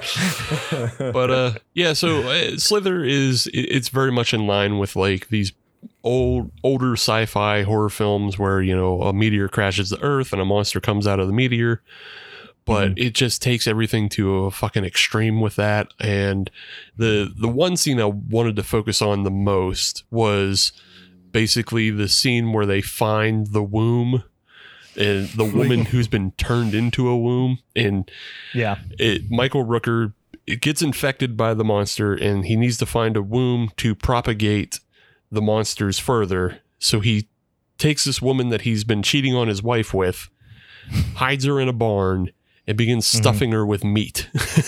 Yeah. It's fucking Like- gross. yeah. Yeah, it's so It's gross. so It's funny. I mean, it's a it's played as like a black comedy Oh, yeah. scene kind of thing, and the whole movie, I guess, is. t- But it's such a gross scene. It's so gross. And they find her and she's like she's blown up far beyond like a Violet Beauregarde. Like she Oh, it- yeah. she is just She's like she's like. Have you ever seen Strange Brew Mhm. uh, with the McKenzie brothers, Bob and Doug Yeah. McKenzie? Yeah. You know when he goes into the tank and drinks all the beer, and he's like, "Oh, I gotta piss." Yeah. You know, he's like giant. Imagine that if it was like not cartoonish and really gross, and he was laying on his stomach. yeah. It's a uh, pretty gnarly effect too. Just seeing her, hu- like her her face is this big. It's mm-hmm. fucking crazy. Yeah. So Yeah, I, I I wonder like how much of that. Well, like obviously the makeup on her face was practical, so I wonder how far the practical extended. yeah, You know, because at some point, like it probably it does begin to blend in with like a CGI. Because like when she when Yeah. she begins to rip, that's definitely CGI. yeah, It's very CGI, yeah. and then you have yeah, all she the starts little, to rupture and and you have all these nasty. worms that come out, and the worms jump into gross. people's mouths. yeah, very yeah, yeah, very CGI. Where I mean, it's it's almost reminiscent of The Mist a little, Mm-hmm. A little bit, bit. A little bit. in that image. Night of the But, Creeps uh, too. A little bit. It reminds me, but all Yeah, the little yeah. Oh yeah, yeah, yeah, Yeah. I didn't see about that. Yeah. Speaking of Tom Atkins, yeah. Yeah. this movie steals so much from other movies because I mean, Yeah. like you have you have the the monster from outer space, which would would have been the Blob, the little Mm-hmm. wormy guys, which are like Night of the Creeps. Um, Mm-hmm. the ending of the movie is basically Society with the shunting. yeah, Yeah. Yeah, pretty much. Uh, the shunting. and then and then he even has like little uh he, little shots in the movie like there's Mm-hmm. uh the the one uh female hero she's in a bathtub with the worm crawling through the bathtub and that's nightmare on elm street Mhm. and Right. then there's even a there's even a shot that's uh reminiscent of the shining with breaking through the door but it's not Yeah. like played that way but if you look at it you go oh that's that's jack nicholson yeah, it's it's it's very much a love letter to to horror. I mean, uh, specifically like sci-fi Mhm. horror, but just horror as a genre. And there's even some uh, some cameos of like you know Mm-hmm. horror personalities and famous horror people. And I think Lloyd Kaufman pops up. of up. course he's popped up in every james gunn film He worked Yeah, for yeah, yeah. Troma, I think, for a long time. James Gunn like started in Troma, Oh, yeah. if I remember correctly, right? Yeah. Oh, that makes sense. I Yeah, he that. was, yeah, that makes sense. Yeah, he was the writer on Terror Firmer and I believe Tromeo and Juliet. Okay. And then wow, I haven't heard Terror Firmer in years. I forgot about that movie. Wow. Steve's a tr- Steve will always champion a Hell Troma yeah. flick if given the Oh opportunity. my god, wow. Brian Yeah. Brian is the full moon side of the show. I'm the Troma side of the show. that's funny. yeah, yeah. Both sides Um, of, the, of the shitty spectrum. You got Absolutely. The shitty Yeah. yeah. and the shitty Here's Troma here. Yeah, it's a shit nickel. Yeah. It's a nickel somebody just pulled out of their ass, and one side is Steve and one side. Someone is always Um, loses in that situation. No. heads or tails, you lose every Yeah, time. exactly. But uh, I didn't realize this. I was just looking as you were talking about it. Apparently, where does Rob Zombie pop up? So he plays the. I looked at. I saw it on just the IMDb going through, but he said it says he's playing Doctor Carl, which is just a throwaway character. Like uh, at one point, Michael Rooker lies about he's like he's becoming more deformed in the movie, and he lies and he says he's you know had his he got a bee sting. His face is yeah, all his face is all fucked up. He got a bee sting, and he went to Doctor Carl, and then Elizabeth Yeah. Banks calls to confirm with Doctor Carl. That's all it Oh, was. And then that's Yeah. when she's like, he, she realizes that something is Right, fucked up going on. It's just when they're in the house. then, yeah. right? It's just Yeah, like it's Rob just his Zombie's voice. Yeah, you don't- okay, yeah. okay. Okay, that makes sense. So it was just a voice. I was going to say I do. I remember Lloyd Kaufman. I do not Yeah, you remember will- Rob. You're Zombie. remember I'd seeing him remember on camera. Zombie in a movie. I was going to say if Rob Zombie played a doctor, I feel like I would remember. right. The worst casting choice ever. Rob Zombie as a doctor with Yeah. his dreads and stuff. Imagine you go into a pedi- pediatrician's office and Rob Zombie comes out. Like you're gonna be like, I don't think I don't listen. You could have all the diplomas in the world. I think I'm gonna go somewhere else. Is that a better is that a better or worse doctor than Dr. Corey Feldman in Citizen Toxie the Toxic no. Avenger 4? that era, that era, Corey Feldman. Uh, they're equal. they're on Yeah. par for me. I don't know. Because you're like that. You're like that guy does meth. I think Yeah. I, I, I think in that case I'd be very more towards Rob Zombie. He seems like honestly Yeah. Rob Zombie just seems like a normal dude. He just likes horror movies and like screaming. He seems more responsible he just than likes the to Corey yeah, Feldman. he just likes to scream motherfucker and yeah constantly and just like likes horror movies. yeah. Yeah. Uh, I, just a couple other notes on like eating scenes in Slither, though. Mhm. You have a deer eating people and attacking so, and attacking Nathan Fillion. scene. Uh, and then you have another scene where more people are infected and they're turned into wombs, and you see kind of the before they become the big balloon Mhm. people. You see like kind of the intermediate, and it's like four people locked in an attic, Mhm. and they're just like chowing down on humans and animals and steaks, Oh, wow. Yeah. and they have like these giant distended bellies, Yeah. and like everybody, it, it's grosser. Like everybody kind of becomes a zombie because they're tied to the interconsciousness of the alien, Mhm. but they also are aware of themselves. So it's like worse than being a zombie because they yeah, they're self-aware of what's happening. Yeah, and, and like they're they conscious hate- and they yeah. yeah they hate that they're doing it. Well, So, that's yeah. the most disturbing part about the giant, you know, womb scene with the with the woman who I forget her name, isn't it? Like, uh, I think her character's name is Brenda. Brenda. Okay, I was gonna say Yeah. it's like Kathy or something like that. anyway, she uh she's um this giant like wall of meat basically. You can just Mhm. see her face, but all you but and she's obviously like this is horrible. Something terrible's happening. Help me help me. But all she can say is i'm starving. Please feed me. You know what i mean? Like and there's like some rotting meat and she's like please just push it over here. I need it you know? Yeah. it's it's the disturbing part is how she's still desperate to eat. Yeah. It- There's also just periods of time where like people lose themselves and they become possessed Mhm. by the need. yeah And like the early version you see is like Michael Rooker in the grocery store.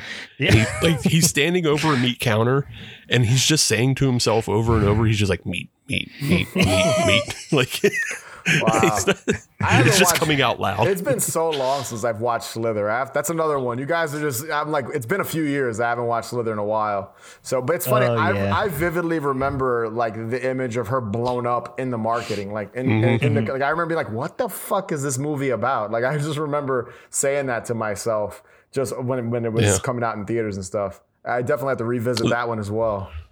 Yeah, Yeah. the CGI isn't perfect anymore. Mm-hmm. I mean, it wasn't perfect at the time, so like it's still noticeable, but there's still like a lot of great pa- practical, Yeah. and it's still really fun. So yeah, There, there's I'd a, go check it there's out. another movie that it remind. I think it's is it Shivers, the David Cronenberg movie. That's like little Yeah. slug Mm-hmm. creatures that are like making Yeah. people nymphomaniacs or some shit like that. Mm-hmm. I forget what it is. And there's a, I think there is like a a scene where Barbara Steele or somebody and like one of those little creatures is in the bathtub as well, and like yeah i think up you're there. right Yeah, so I'm, Yeah. I it just came into mind now as I watched that recently, and uh, I was yeah like, that wow. one is like an underappreciated cronenberg flick I'm pretty sure it's Shiver. It's either Sh- yeah, I think it's Shivers where they're in the apartment Yeah, I building. i think it's called Sh- yeah You're right. Is Yeah, it it's Shiv- got some cool posters too. I think it's yeah. called Shiver. Just Shiver. Shiver or Is it Shiver, Shiver? or Shiver or Shivers, one of the two. In I've that only seen it. I think. Yeah. So I watched Yeah. it recently, like, like literally a month or two ago. I actually watched it, and and like thinking about it now, I was like, oh shit, James Gunn must have that must have been an influence as well.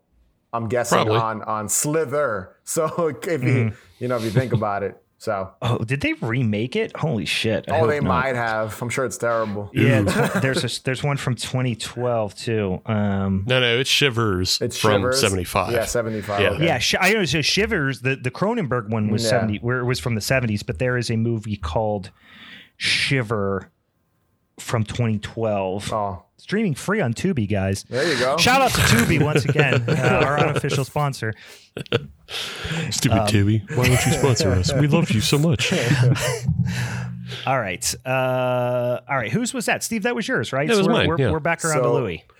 So my next pick is is a, is a, is from a movie I think is underrated and I watched a million times when I was a kid and it's it's not technically it's horror black comedy. It's in that vein, I guess, adjacent to horror because people do get killed and there's some scary, mm-hmm. weird shit in it.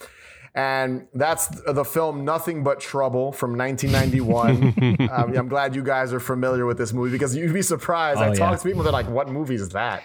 I, I had it on my list. Oh, yeah. This was one that when uh, Steve actually, when he originally sent me okay. his list, after you had sent me your list. Okay and I sent it to Steve before he sent me yours. He had this scene on awesome. his list too. Perfect. It's it's it's a movie that I remember seeing a hundred times on HBO when I was a kid. It was always on, and I just remember not knowing the name of it for years. I was maybe mm-hmm. like eight when I finally realized it was called Nothing But Trouble.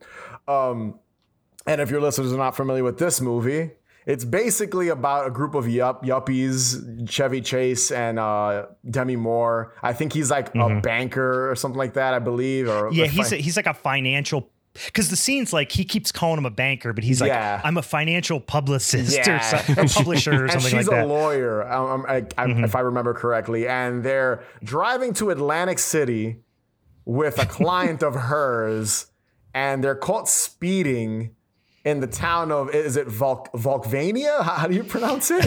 Valkenvania. Valkenvania. Yeah. And they get yeah. pulled over. It's kind of a you know standard you know kind of. It, it always reminded me of Rocky Horror. Like your car breaks mm-hmm. down in this mm-hmm. weird town, and they end up in the home of this weird family that the head of the household is He's 106 years old. Is Alvin Volk Valkenheiser? Volkheiser? I'm probably butchering the names.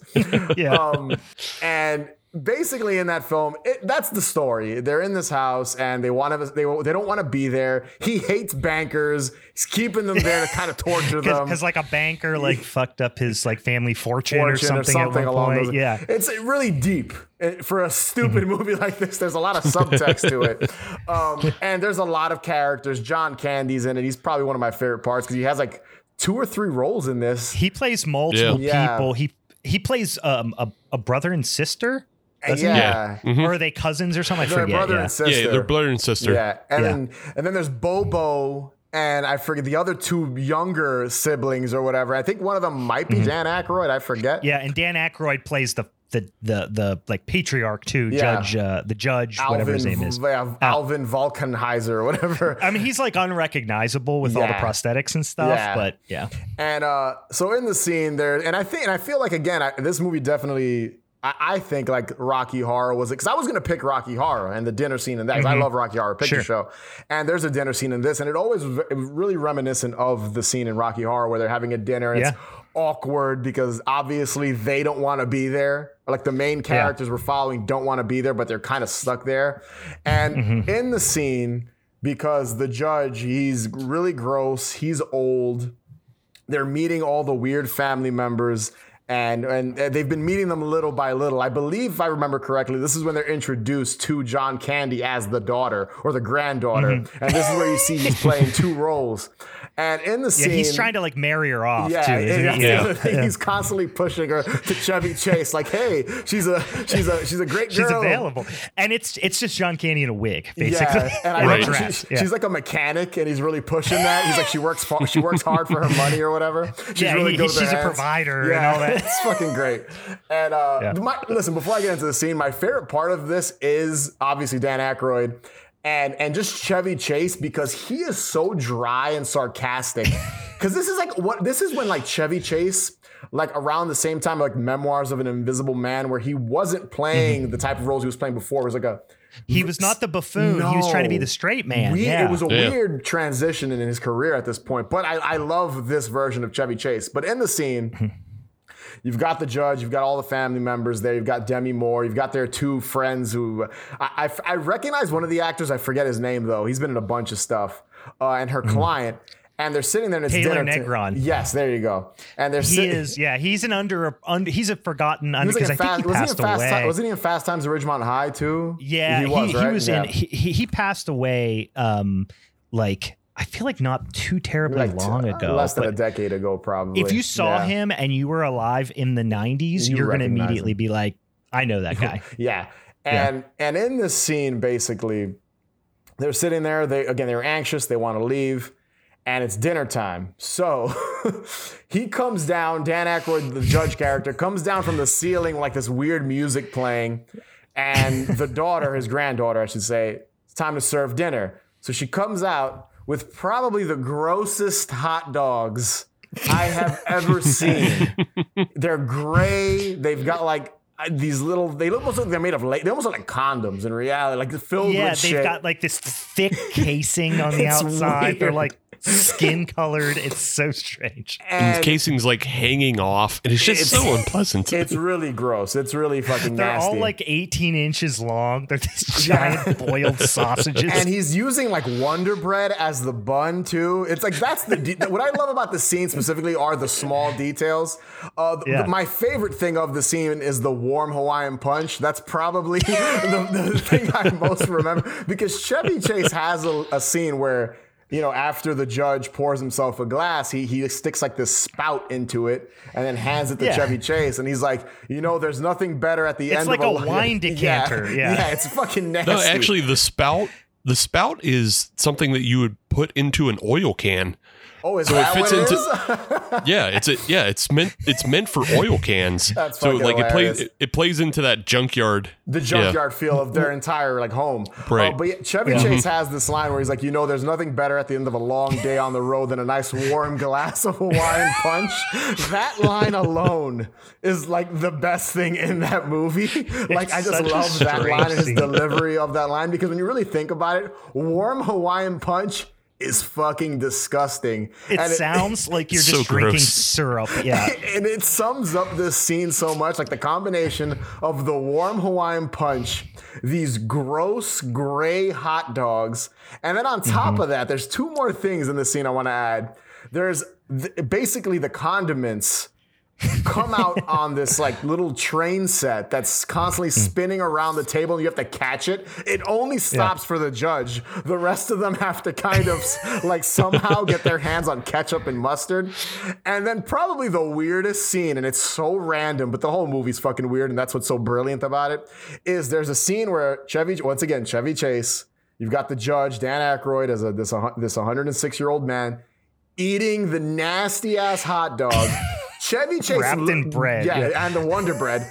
He looks over at the judge, and he's chowing on this. Got ketchup and mustard all all over his face, and his nose turns into a dick for a single frame or two, like like two frames. And Chevy Chase blinks. He's like, "Wait a second, did this, did this guy's nose just turn into a, the head of a dick?" And it's just so odd. It's it's fucking bizarre. I I want to know who wrote this Yeah. scene. It's fucking chaos. It's it's Dan like Aykroyd wrote this scene. yeah, I'm like, okay, Dan yeah, Aykroyd is probably. a full-on insane person, and he probably was on so much coke. He probably when he wrote this scene. dude. It's so odd because the scene is awkward to begin with for the main characters because they don't want to be there and it's just gross Mm-hmm. and disgusting. And then for his nose to just turn into a dick for no while he's eating a fucking Yeah. long phallic hot, hot gray hot dog. It's just so weird. it's odd. So on top of that, there, there's two other things. I might have missed. Well, I'm there's one other lot thing going on. yeah. Yeah, there's a lot going on. But there's like one other thing going on. When he's eating the hot dog, he's actually looking down at Demi Moore. Like he's trying to do it seductively. As like but he's like getting that. condiments all over his face Yeah. and the hot dog is gross and he's trying to like, you know, be seductive towards Demi Moore who is Yeah. just appalled. Yeah. But the other thing is, I and I could be wrong about this, but I thought I read that the original intention was his nose was supposed to be a dick the entire time. Oh, it kind of looks dickish when you really look at it. It looks dickish, slit yeah. or whatever, clef in it or whatever. So it Yeah. makes sense. So, but I think in order to maintain a non R rating, they made him change it. Mm. It's only a dick That's in one probably scene. right. Yeah.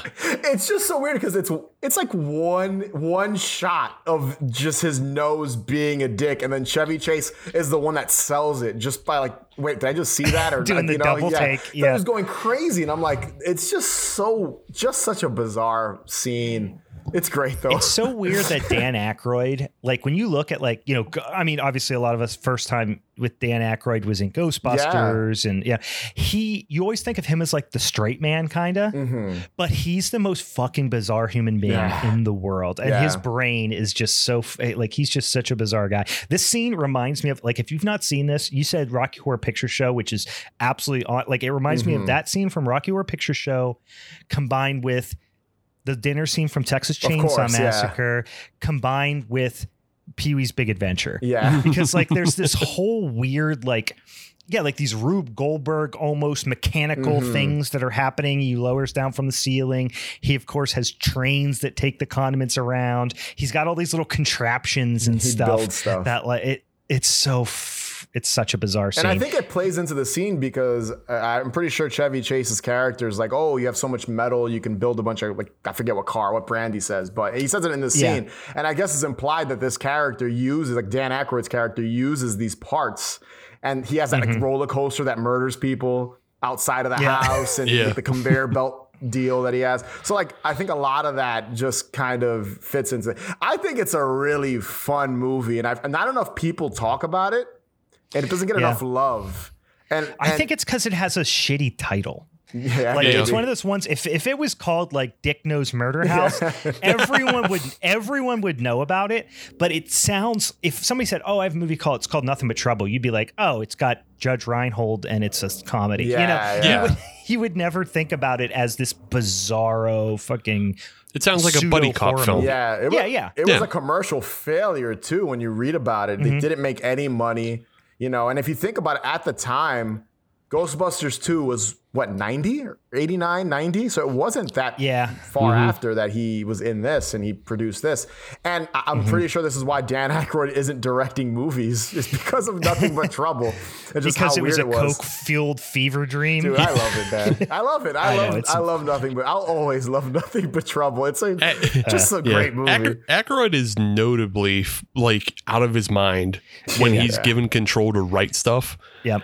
And so like people always have to rein him back. And so yeah, like he tried to like make the Ghostbusters original film like uh so Yeah. fucking crazy. It was like supposed to be like ghost cops and like I don't know. It, Harold it was a whole lot came of in other shit. and like really helped, like really helped Mm-hmm. them out with making that viable because I feel like the Yeah. original version of Ghostbusters, like it was way more serious in tone, right?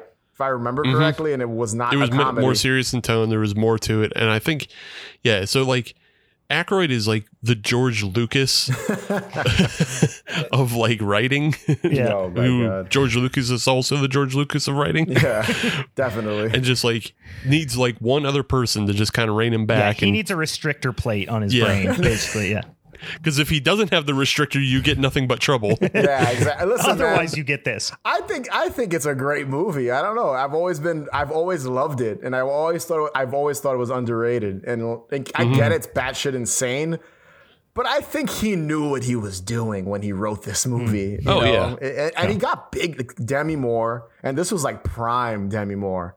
Like this was Oh, when yeah. she was like a big deal. I think this was the same year she was there, a year a year before or after she was in that episode of Tales from the Crypt where she falls in love with a okay. guy and he's gross and he just has a lot of money and she's using him for that and she was she basically looks the same way she does in that episode of Tales Yeah, from the she's Crypt. She's got like the same the hair, short almost, hair, same like white Yeah. Mm-hmm. dress and all that and you know so it's fucking and then Chevy Chase you know it's Chevy Chase come on like you know so it's kind of crazy when you think about it and John Candy who's you know once again died way too young and it Oh, sucks he's the greatest Yeah. improvisers of all time. and man. it's it's kind of that's why you would think this would be a huge hit. And at the time, these actors were a big deal still, and it failed. Mm. Weird, yeah. weird.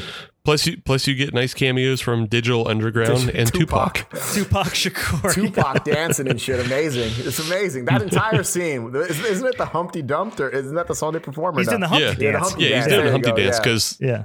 yeah, they have Digital Underground, and th- Tupac is just playing a member of Digital Digital, Underground, yeah, yeah. even though he never was. But yeah, And like a year later, he stars in Juice, which is another great Mm-hmm. movie. So, so I mean, it, it's crazy because this was '91. So yeah, I think Juice was like a year or two after that. So or year, year, yeah, I think it was a year or two after that. Mm-hmm. Or so. same year, Or same year. So wild. Yeah. All right. Who who's Back turn? Back you, around to me, right? Okay. All right. All right. So I'll do. I'll be quick on this one because because it's just well, really, it's two scenes, and we kind of already talked about it a little bit. But um, I'm going to throw out. Uh, although it's certainly not ha- uh, Thanksgiving themed, it's got some good food scenes in it. I am always down to champion, uh, uh, and and I don't have my blaster around here. I give you a little hint. Oh yes, I do. Hold on, I'll tell you what. This will give you an indication of what's up next. There you go.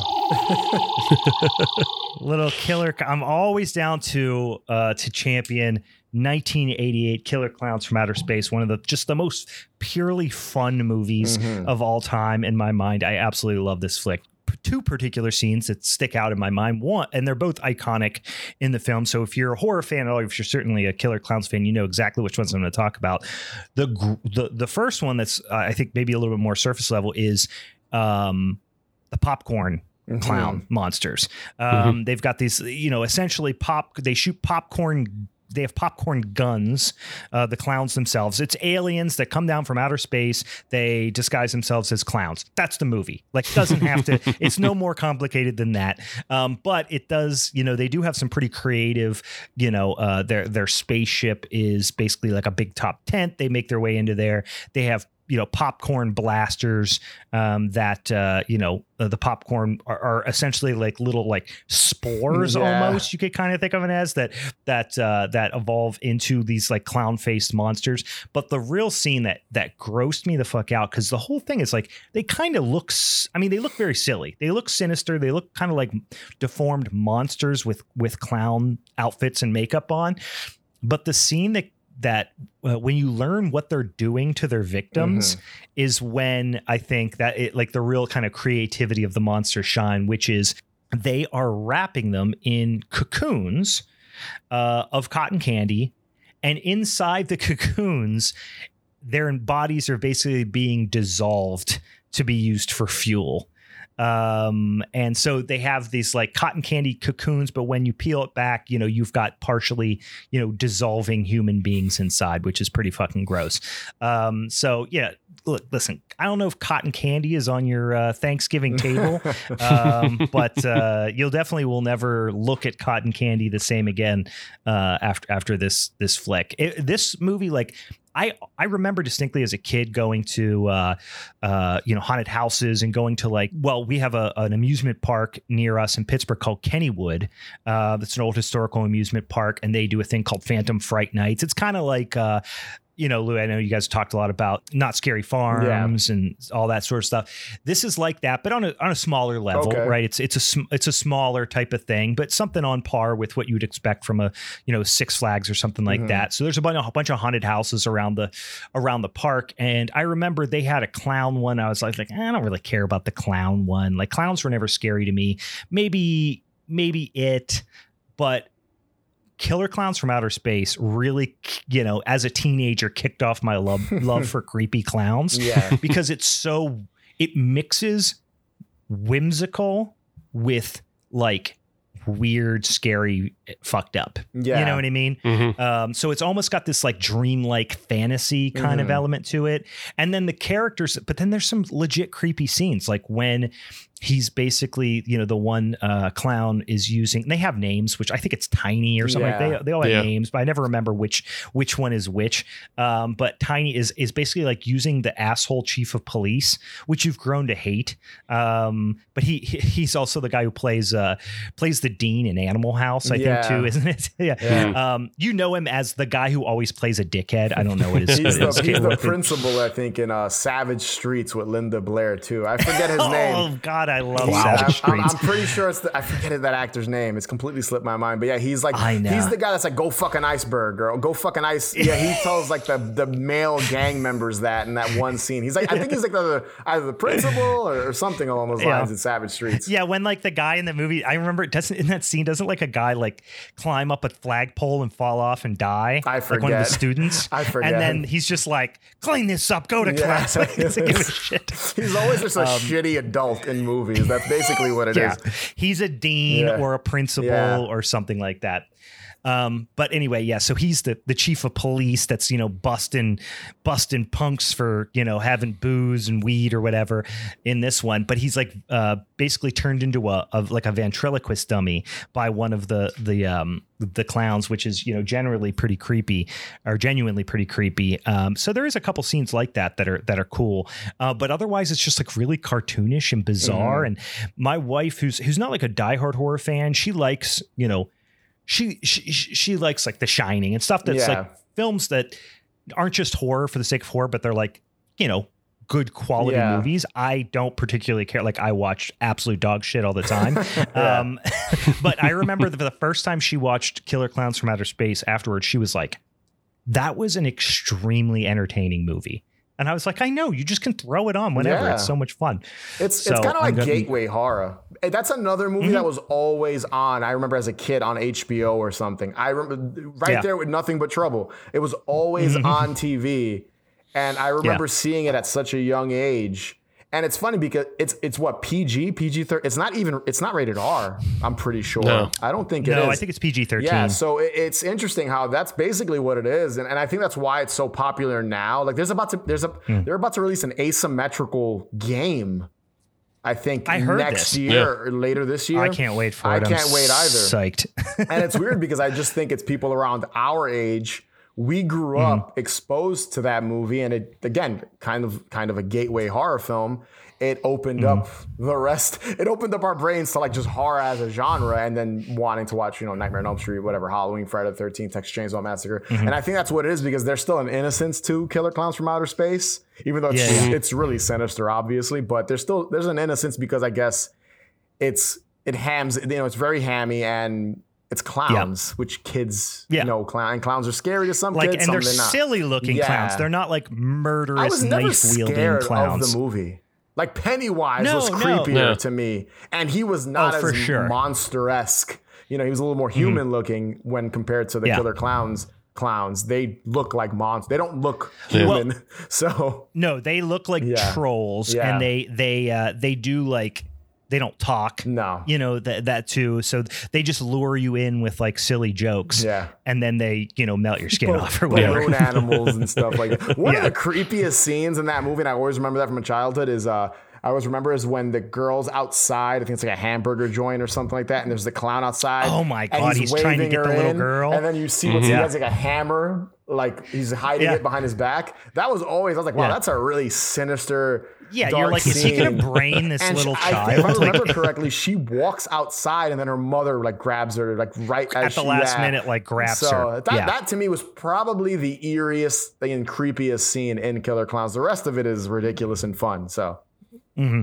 Yeah, yeah, yeah. Fun movie. It was uh, very, very much like I said. It was. This is one I'm looking forward to. Maybe you know, in a handful of years, you know, watching with my kids or something like Yeah. this because it's not too over the top. But uh, just love it. 11, love it. and I'm psyched for that game I think too. that's like when you can see. I think 12 Yeah, years that's what I'm saying. My- maybe a good. Yeah, my my kids are eight and six. Not so there I, yeah, like no, they need like four or five. The older one needs, yeah, they need four or five yeah, years. yeah, yeah. And then it can become a tradition. Every Thanksgiving, you guys sit around and watch Killer Clowns from Outer Space. We, or or Christmas time. Listen, we string the popcorn around the tree and we watch Killer Clowns. All right, Steve, what do you got? All right. Well, uh, I picked a specific movie, but it actually just applies to a lot of movies. Uh, and I picked basically the last 20 minutes of Day of the Dead. but But really, that could be the last mm. 20 minutes of any George Romero. Yes. yeah. when, Zombie. it, when everybody gets eaten. yeah. When everybody gets eaten. But specifically, like Day of the Dead is the most gross.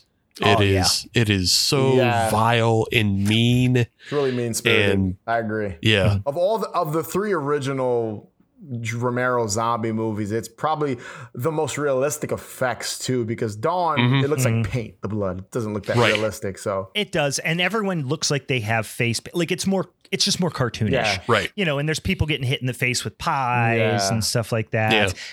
Yeah, Yeah, this those- one's more gritty. like people lose Yeah, the There's like a zombies are zombie with blue no and- eyeball walking around, half its face missing, a tongue hanging Yeah. out. It's fucking twisted. Yeah, hmm. I I mean, this is early KNB effects Yeah. too, so that's why you're getting all that. But yeah, like in Dawn of the Dead, the zombies are blue and the the blood is pink paint. Yeah. So hmm. like it's not quite as harsh. This one is just everything is gritty, gross, it's underground, it's dark, and like you have multiple soldiers being torn apart different ways and then feasted on and then just like as the main characters escape this underground base they just linger on multiple shots of like just zombies eating and feasting in different parts of the base Yep. so yeah, it is. It's disgusting, but if we're talking feasting scenes, Mm. I don't. I don't know that you can really get much better because like, it's it, it's not something you get in Return of the Living Dead No. that much. Like you get you get scenes of people being eaten, but it's not just again this extended lingering. No, bleh. yeah. It's like Yeah. bites only. I think Return of the Living, you see someone Mm-hmm. get bit or eating eating a limb or something like that, but there's no Right.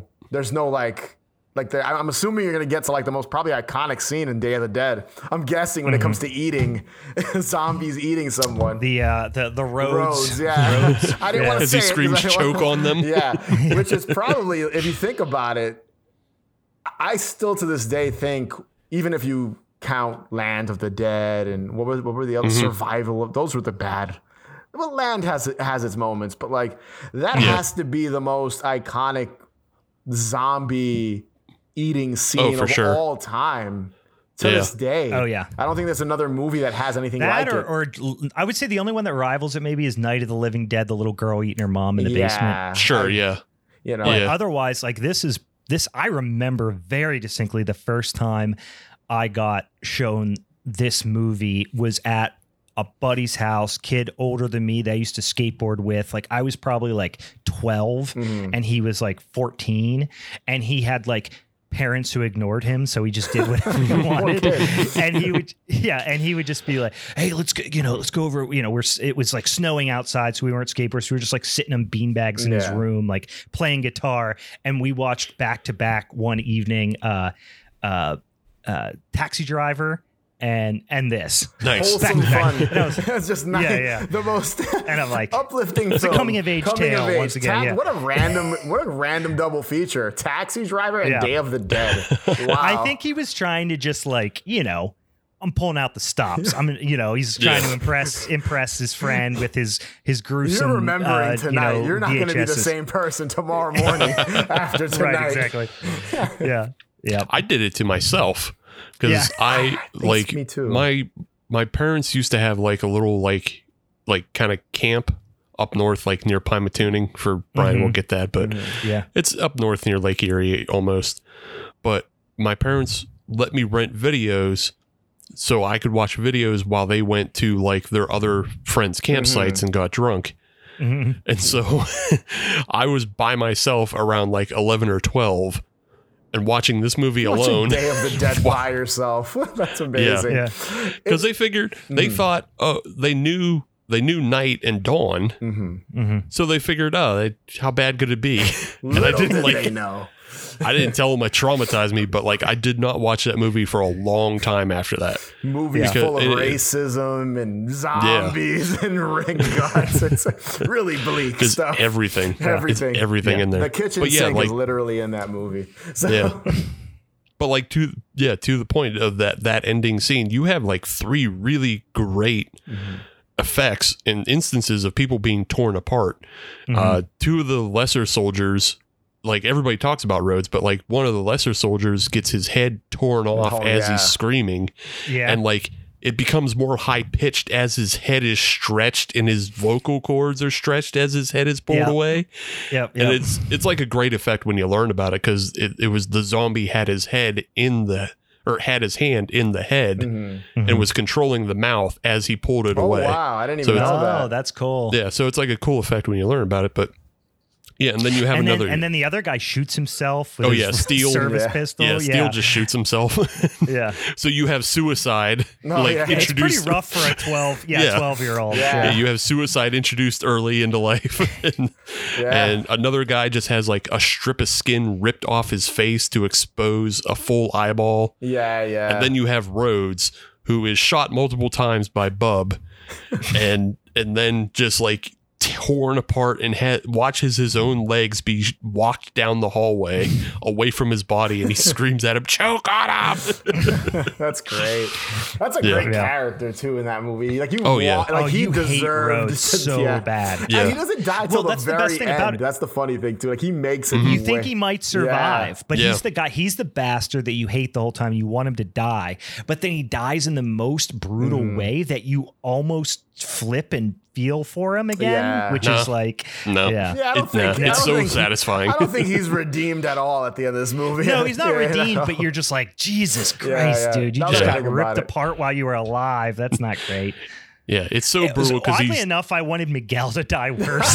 he's such a bitch. Yeah, he's so he whiny. sucked that fucking guy, dude. He survives too, right? He's no, like, he killed. what No, he gonna doesn't. He No. sacrifices himself, right, or yeah, something. he sacrifices yeah, himself to yeah, yeah. to to lead the zombies because he lays down on the elevator with the one Yeah. arm, right? He's got like one arm or something like that. Yeah, he gets his arm Mm-hmm. chopped off early on. I just remember the way he talked. He's just like, oh, "What are we Yeah, gonna he do like he just he sucked. He fucking sucked. Definitely obnoxious, but yeah, you hate Rhodes and Steel way much more. Oh yeah, Steel is like, yeah, he's just like he is the toxic masculinity, Yeah. like Mhm. on steroids psychopath. You know, who's like loves killing and stuff. Like he's just went full Lord of the Flies. yeah. Right. Yeah, yeah. Complete he's shitty. he's if he's if um uh, John Goodman's character in The Big Lebowski was played straight. Oh, man, Like- that's a great. That's, a, a great one. comparison. That's a good one. Yeah, Yeah. he's Yeah. Walter Sobchak, like but straight, like just a person. Yeah, That's great. For real human being. It, it, it's funny. I, I remember seeing that Rhodes his death scene. I think I saw it first, like in some compilation, or like I remember Mm-hmm. renting a VHS to some. I forget what movie it was, but I think there was a promo on it for either Fangoria. This is this is like this is a Oh, okay. long This time is- ago, and Yeah. I remember seeing that movie and this trailer or promotional piece or whatever it was and that scene was in it and i remember telling myself i have to watch this fucking what movie is that and then i found you out you are jogging some memories for me because I'm I think you are definitely right Mm-hmm. because I remember seeing it was like a flash, like a second Yes. of him being ripped apart Yes. at the beginning of some other movie like or a something. Maybe it was compilation some of different like death scenes or something and then yeah, it- but it was literally just like a flash Yes. second because I remember watching the movie for the first time at my buddy's house and going like, "Oh, that's where that's from." yeah so there was some pro- it was on some vhs tape before some Hmm. movie and I, I couldn't even tell you the movie but it was it was some promotion for something i wouldn't be surprised if it was like a fangoria promotion Mm-hmm. I, I could see that being like in like 89 90 because Fangoria Yeah. was still, you know, in its, I guess, in its prime at one, at that point. But you know, I could see Mm-hmm. them promoting some sort of like VHS because I know they had their weekend of horror VHS, but I, don't, I think that might have been a little earlier. Um, but it might be that. Who knows? It might have been their weekend of Mm-hmm. Yeah. horrors VHS. But yeah, I remember seeing that death scene before actually watching the movie, and then renting the the movie at my local video store, and then finally seeing it. And dude, I remember watching it. I was young. I might have been around the same, like around 11, 12. And I remember looking away a lot because I was like, Mm-hmm. Oh, yeah. Especially that one scene where the zombie, I think he like leans over on the table and his intestines. Yeah. It was like just, oh God, so gross. Yeah, they just spill They out spell on the floor. Nasty. Yeah. Yeah. I remember being like, oh shit, this is this is a rough That's movie. the Doctor Frankenstein scene Yeah. when he when Rhodes Yeah. comes in and starts berating Yeah. Doctor and all that. Yeah, And then yeah, and then there's the other Bub- zombie who's just eyeballs. Yeah.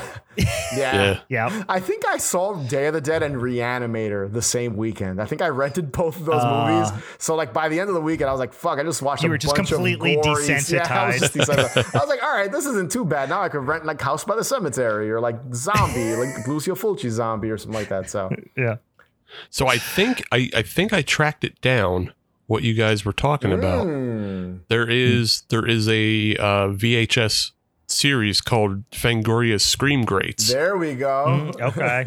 and there's a there's a lot of clips there's a lot of clips of Day of the Dead in there.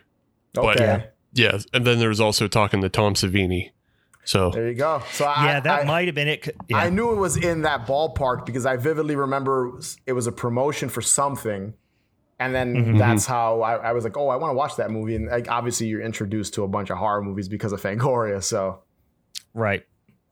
Yeah, that sounds like something my aunt would have had for sure. like she loves all those like compilation you know VHSs and stuff. But people being slaughtered for 45 minutes just back to back. yeah, just the concentrated. Yeah, uh, the best parts. uh, it's all right. my turn, I think, right? Yeah, Louis, you're on. This is your last one. So yes, this is my last one. This is super lighthearted. This is probably the most light. Mm. I know, well, nothing but nothing but trouble is pretty lighthearted, I guess. In a way, Mm. it's still dark undertones there. But uh, my next pick is the. Now I'm kind of cheating here because it's two scenes that are kind of connected in a way. Um, and it's from Mm-hmm. Elvira, Mistress of the Dark from 1988. I'm a big Elvira fan. This was honestly, this Yeah, came yeah. to mind as well when I thought about food and horror. Again, comedy, horror. It's fucking Elvira. Come on, like who doesn't like course, Elvira? Um, and I don't think I need to get into the plot of Elvira, Mistress, Mistress of the Dark. I think most of your listeners, I, I'm guessing, if you don't, shame on you because it's fucking Elvira, Mistress of, the, Mistress of the Dark. But I'll give you a quick, a quick, brief synopsis. Elvira, she's a horror host. She's tired of the abuse at the station she works at. She wants to be a showgirl in Las Vegas. She drives to Las Vegas, road trip style. And of course, her car breaks down in some like backwoods town, and everyone is uptight and conservative, and Elvira is not very loose, you know, mm-hmm. obviously. And mm. she, the town wants her out of there, and she's kind of stuck there, and she's teaching them, you know, she's teaching them about horror films and sex, and all the kids love How to her. lighten up and lighten how to be yeah not be as repressed and all really this. Yeah. liberal, kind of just you know very loose. She just wants to show it all. It's Elvira. There's Yeah. cleavage, cleavage jokes, cleavage jokes for days, and sex jokes for Yeah. days. But that's basically the movie. I love it.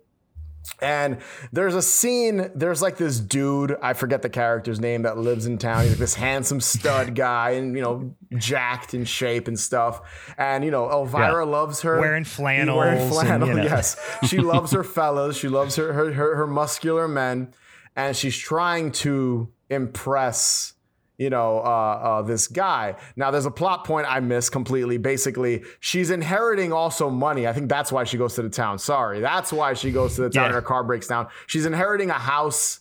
Or, and and uh, she inherits this cookbook or spell book because her yeah, aunt, the one I was gonna say, what's her other movie? That's the one where she's Yeah. going to she's gonna be a showgirl. No, no. Uh, Elvira Misses the Dark is she wants to be a showgirl in Las Vegas, and on her way to Vegas or something right. along those lines, she has to because the other movie, which is like haunt, what's it Haunted called? Elvira's Hills.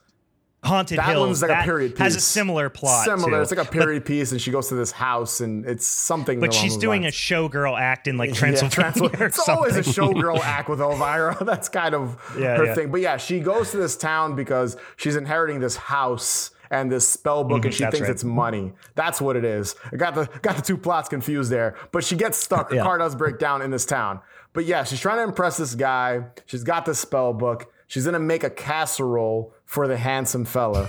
And what ends up happening is she starts fucking up the ingredients you know, and she doesn't have some of these weird things that are in this recipe. And she adds Doritos to it or chips and all this other shit. She sits on the Sits on the chips. chips That's my favorite part. Yeah, it's That's such a Midwestern thing. Like I don't know if that's something you grew up with, but no. growing up in the we're in Western Pennsylvania, which is basically I live like almost on the Ohio Yeah. border. Like it's the Midwest. And casserole, everything's a casserole. Yeah. And you either top it with stovetop stuffing, crushed Ritz crackers, or crushed potato Yeah. chips. That's it. And there's always cream of mushroom and or Yeah. cream of chicken soup in It's it. funny because, like, to me, and I guess it's just where I'm, I'm born and raised from New York. Like, I don't fucking, Mm. I don't, I never saw that growing up. So That's my biggest problem with New York. Terrible casserole culture. There's no. I didn't. I, I did not eat it. I probably didn't have a casserole until I was 25 years old or some shit. So, in all honesty, so I could, even culturally that just wasn't a thing for me growing up. But yeah, she's making this cat this this casserole and she puts the chips on top of it. She's really confident and all that. And again, she fucked up the ingredients. So she takes the casserole out to this guy, and she's all you know, she's proud of it. She opens it up, and this creature, it's like this reptile lizard thing, erupts Yeah. from it.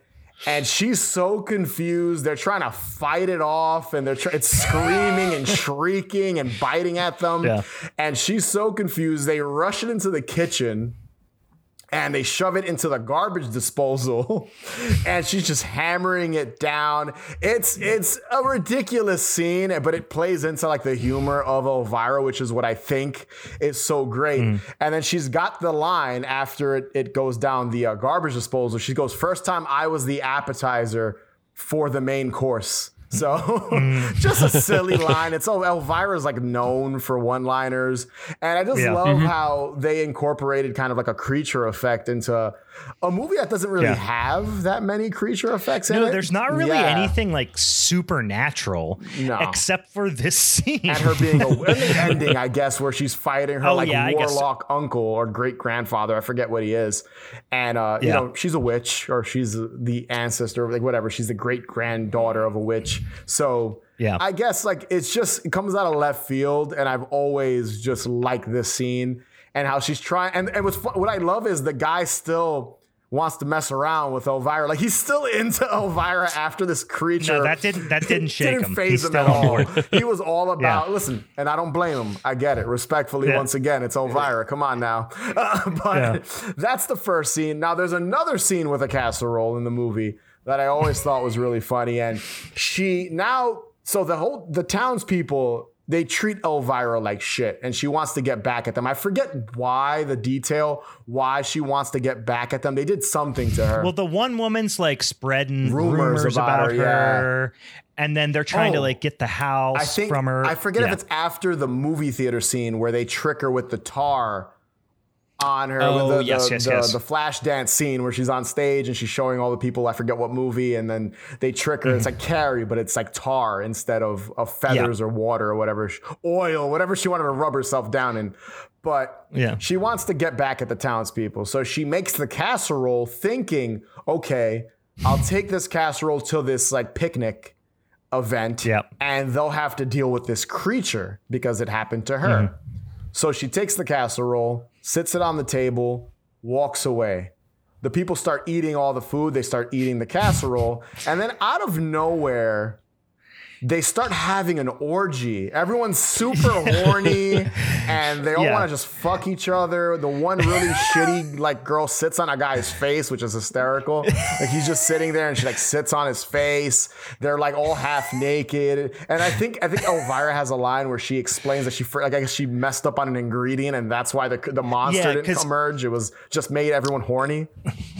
Yeah, all the recipes, like that's the funny thing. Like the recipes come from her great whatever great great aunt or grandma's cookbook yeah. and she's got all these magic ingredients it's like fucking worms yeah. and all type of weird stuff so she messed stuff. it up enough where instead of it being a monster yeah it's some sort of like casserole that makes you super horny, which for me is all casseroles. It's like, it's like clams. It just makes people horny. I guess. I well, it's all it's it's all these like old repressed Midwestern yeah. white people just like slapping each other's ass and dry humping. It's in the, in the in the in the in the park. Well, like yeah. I put a spell on you is playing, which is which, which kind of right. It's I, am pretty sure it's I put a spell on you. Uh, it's it's yeah. playing over the scene, so it's just it works so well.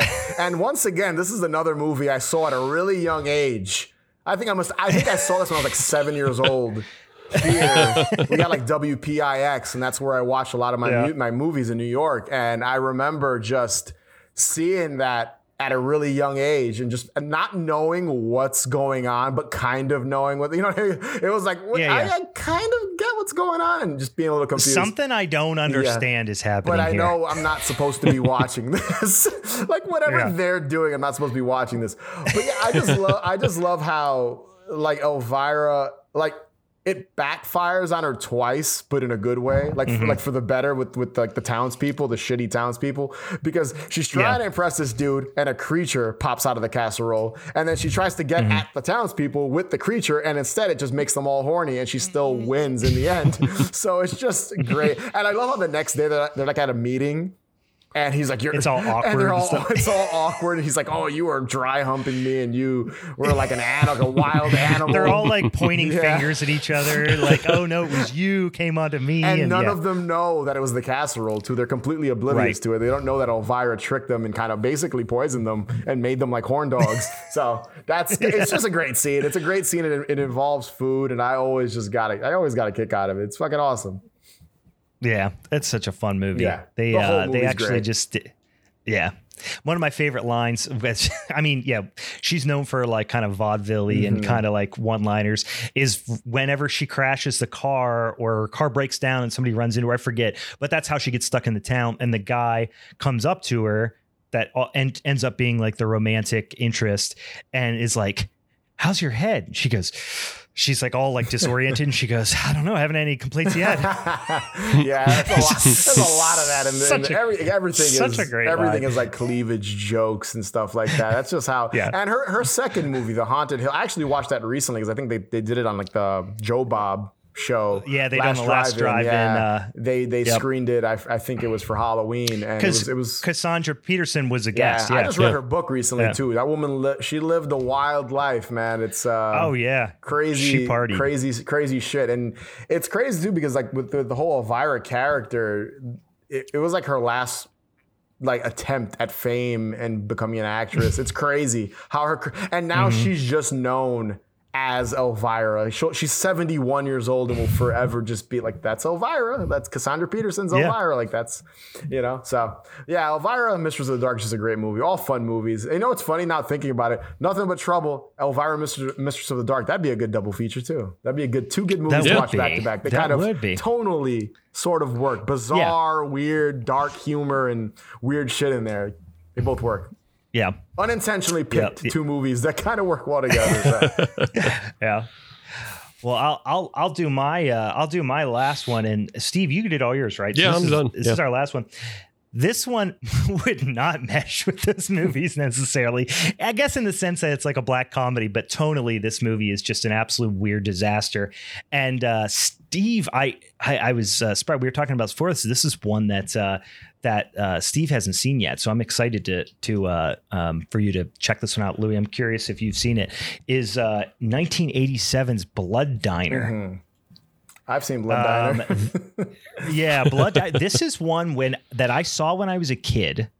So I remember there was a video store, independent little like mom and pop style video store, like literally under an underpass in like the town up up from me.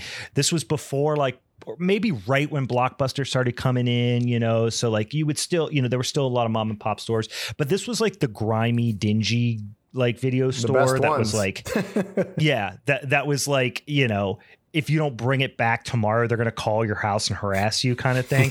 like and uh yeah, and it was um it was and I would say like, man, I wish I could remember the name, but I think it was just called like Oh, you know what? It was called like Newsstand Video or Hmm. something like that because it was a video store that was like a it was like a little bodega kind of Mhm. store um that ended up like getting movies to rent remember like in the when the you know video store boom really like was was taken off in the early 90s you would have s- stores that had no business renting movies Yeah. just buy a bunch of vhs's and put them on like a spinning rack Yeah, and go like that. we're a rental store now you know yeah, yeah. um, so I think this is a place that did that, and then it just slowly devolved into just own pretty much only being a video store. But it was called Newsstand Video.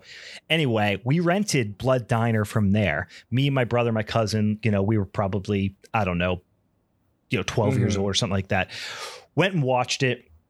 Loved it. We're like, this movie's absolute batshit. We probably rented it four or five times, and then I didn't see it for twenty freaking years. It was hard to find Until ma- for a while. Like that VHS That's was, like sought after, two hundred dollars. Then I think I know. Even VHS, Yeah. like DVD cover, like They I don't know if it ever officially released. Vestron but Video released a Blu-ray. I think maybe four or five. I actually I have that. I have. I think I have it. Yeah. Um, and it was for a while. I remember people couldn't find. I think Dave has a copy of it that he got for a really good price. And I think this the tape Really? still runs for a couple bucks. It's it's a that's a gem right there. well, and even like the the Blu-ray, it is. It's like still like seventy bucks Oh, or something like Oh, that. wow. Like it's uh, Maybe Yeah, it's. I tried to. I, yeah, it was just. I remember you're. Yeah, like you're. You're right. It was hard to find for years, Mhm. and I could not find it anywhere. Uh, and it would be. It was almost like that kind of like holy grail movie Mhm. for me, where I was like, I remembered it, but I couldn't. There was nowhere to watch Yeah. it. And you know it was one of those ones when you're like at a you know flea market or you're at like a place looking through VHS tapes. It's the one you're hoping to Yeah, find, kind of thing. Um, and then finally, I found a copy on Blu-ray a couple years ago, and now I think you can find it on like YouTube or what. I don't know. It might be on YouTube. Anyway, um, it's an absolute batshit bonkers movie. It is like this is what happens when um, somebody's making a movie and also cocaine. like that's what this movie is. I think it's just batshit. I'm, I won't even get into the, the, the plot too much, but it, essentially what happens is it's this guy um, named uh, uh, Uncle Anwar um, is like this like you know psychotic serial killer whatever you come to learn that he was murdering all these people because he was trying to like uh, resurrect a goddess from 5 million years ago and he had to do this whole like blood sacrifice feast thing this was originally meant to be a sequel to Herschell Gordon Lewis's uh, Blood, Blood Feast, Feast, which yeah. is I think I you know, considered to be like one of the first like gore Mhm. movies, you know, um, gross out kind of gory horror movies. And then I think they started to write it and they were like, nah, this is not going to make sense at all. Let's just make it our own movie. Um, but long story short, he gets just shot like, you know, um, Jason goes to hell style uh, by all these cops. And he eventually, um, his nephews, I believe it is uh, kind of like pick up his mission of, you know, resurrecting this. But they're not necessarily bad guys. Like they're not really treated like bad guys. Mm-hmm. Like tonally, the movie is all over Yeah. the place. But one of the gr- like the the overall thing is they are trying to like lure in all of these victims by creating a a vegetarian restaurant Yeah, where they feed if I remember people, correctly, people it's weird. Yeah, they're like it's like they're in feed, but they, people don't know that they're feeding them human flesh or some shit like no, that. they think it's vegetarian Yeah. cuisine, but which is like if you're trying to market as a vegetarian cuisine, why? Like if it was like you know Motel Hell style and you're putting people in the sausage, that makes sense. But if you're trying to like propose, you this know, plot uh, would work. This, this. plot would work better now, where there's like Beyond Meat and Beyond like Impossible. Exactly. It's so, Yes. it's before it's before it's it's ahead of its time. This Blood Diner. Yeah. Honestly, I'm surprised this hasn't been remade yet. That would be like the perfect. That's exactly what I was going to say. You you read my mind. This is ripe for a remake. So So's the stuff. Yeah. But this is um uh yeah, it's so bizarre. So anyway, two scenes come to mind. There's a lot, a lot of gross out scenes Yeah. in this movie. Some of which just involve food, not actually people. Like the shit they do with like vegetables or it's really gross. But then there's also they make they're trying to rebuild this uh this this five million year old I think her name's like Sheetar or something like that, uh, goddess, you know, Egyptian goddess or whatever. Anyway, they build uh, um, a, a a woman out of vegetables, which is not really like they're trying to figure out how to do this whole thing. But then they eventually resurrect their uncle who started the whole ritual, but they only resurrect his brain. So he's like a brain with eyeballs Yeah. in a jar, which you put a brain in a jar, I'm going to watch it. It doesn't matter what it is. Um, but the scene that really sticks out to me is at the diner counter, and they're talking about so no food is actually being prepared necessarily, although this movie is all about, you know, this restaurant and preparing food and killing people, putting them in the food and all that stuff. There's one scene where I remember when I finally watched this, I didn't remember it from when I was a kid, but I was like, am I like, did somebody slip something in my drink? Am I hallucinating? Because there's a scene where they go to check out this this other popular diner and they're talking to this guy who ends up being a significant character later but he runs this other diner and they're talking to him and he keeps deferring questions to a customer at the counter Yeah, I think I, who I vaguely just remember. a dummy Yeah, I remember. I think I know what you're talking about. it's it's a dummy, a weird not meant to look real at all. It's like a ventriloquist Mm-hmm. dummy, but if it's made out of like paper mache almost, but it has a beard and a cowboy hat. and the proprietor of the diner is almost doing like a ventriloquist act with him, but no one else notices. The cops think it's a real person, weird, but it doesn't look even remotely real. And they're like, asking about the other diner down the road, and he's like, when he does the voice, he like kind of does it like this. Like Yeah. that's how his voice is. And he's like, well, it's the way they season the food. It's a special recipe. Oh it's God. so weird, kind of. Oh my god. He has a cowboy hat. It doesn't make any sense. It never is explained.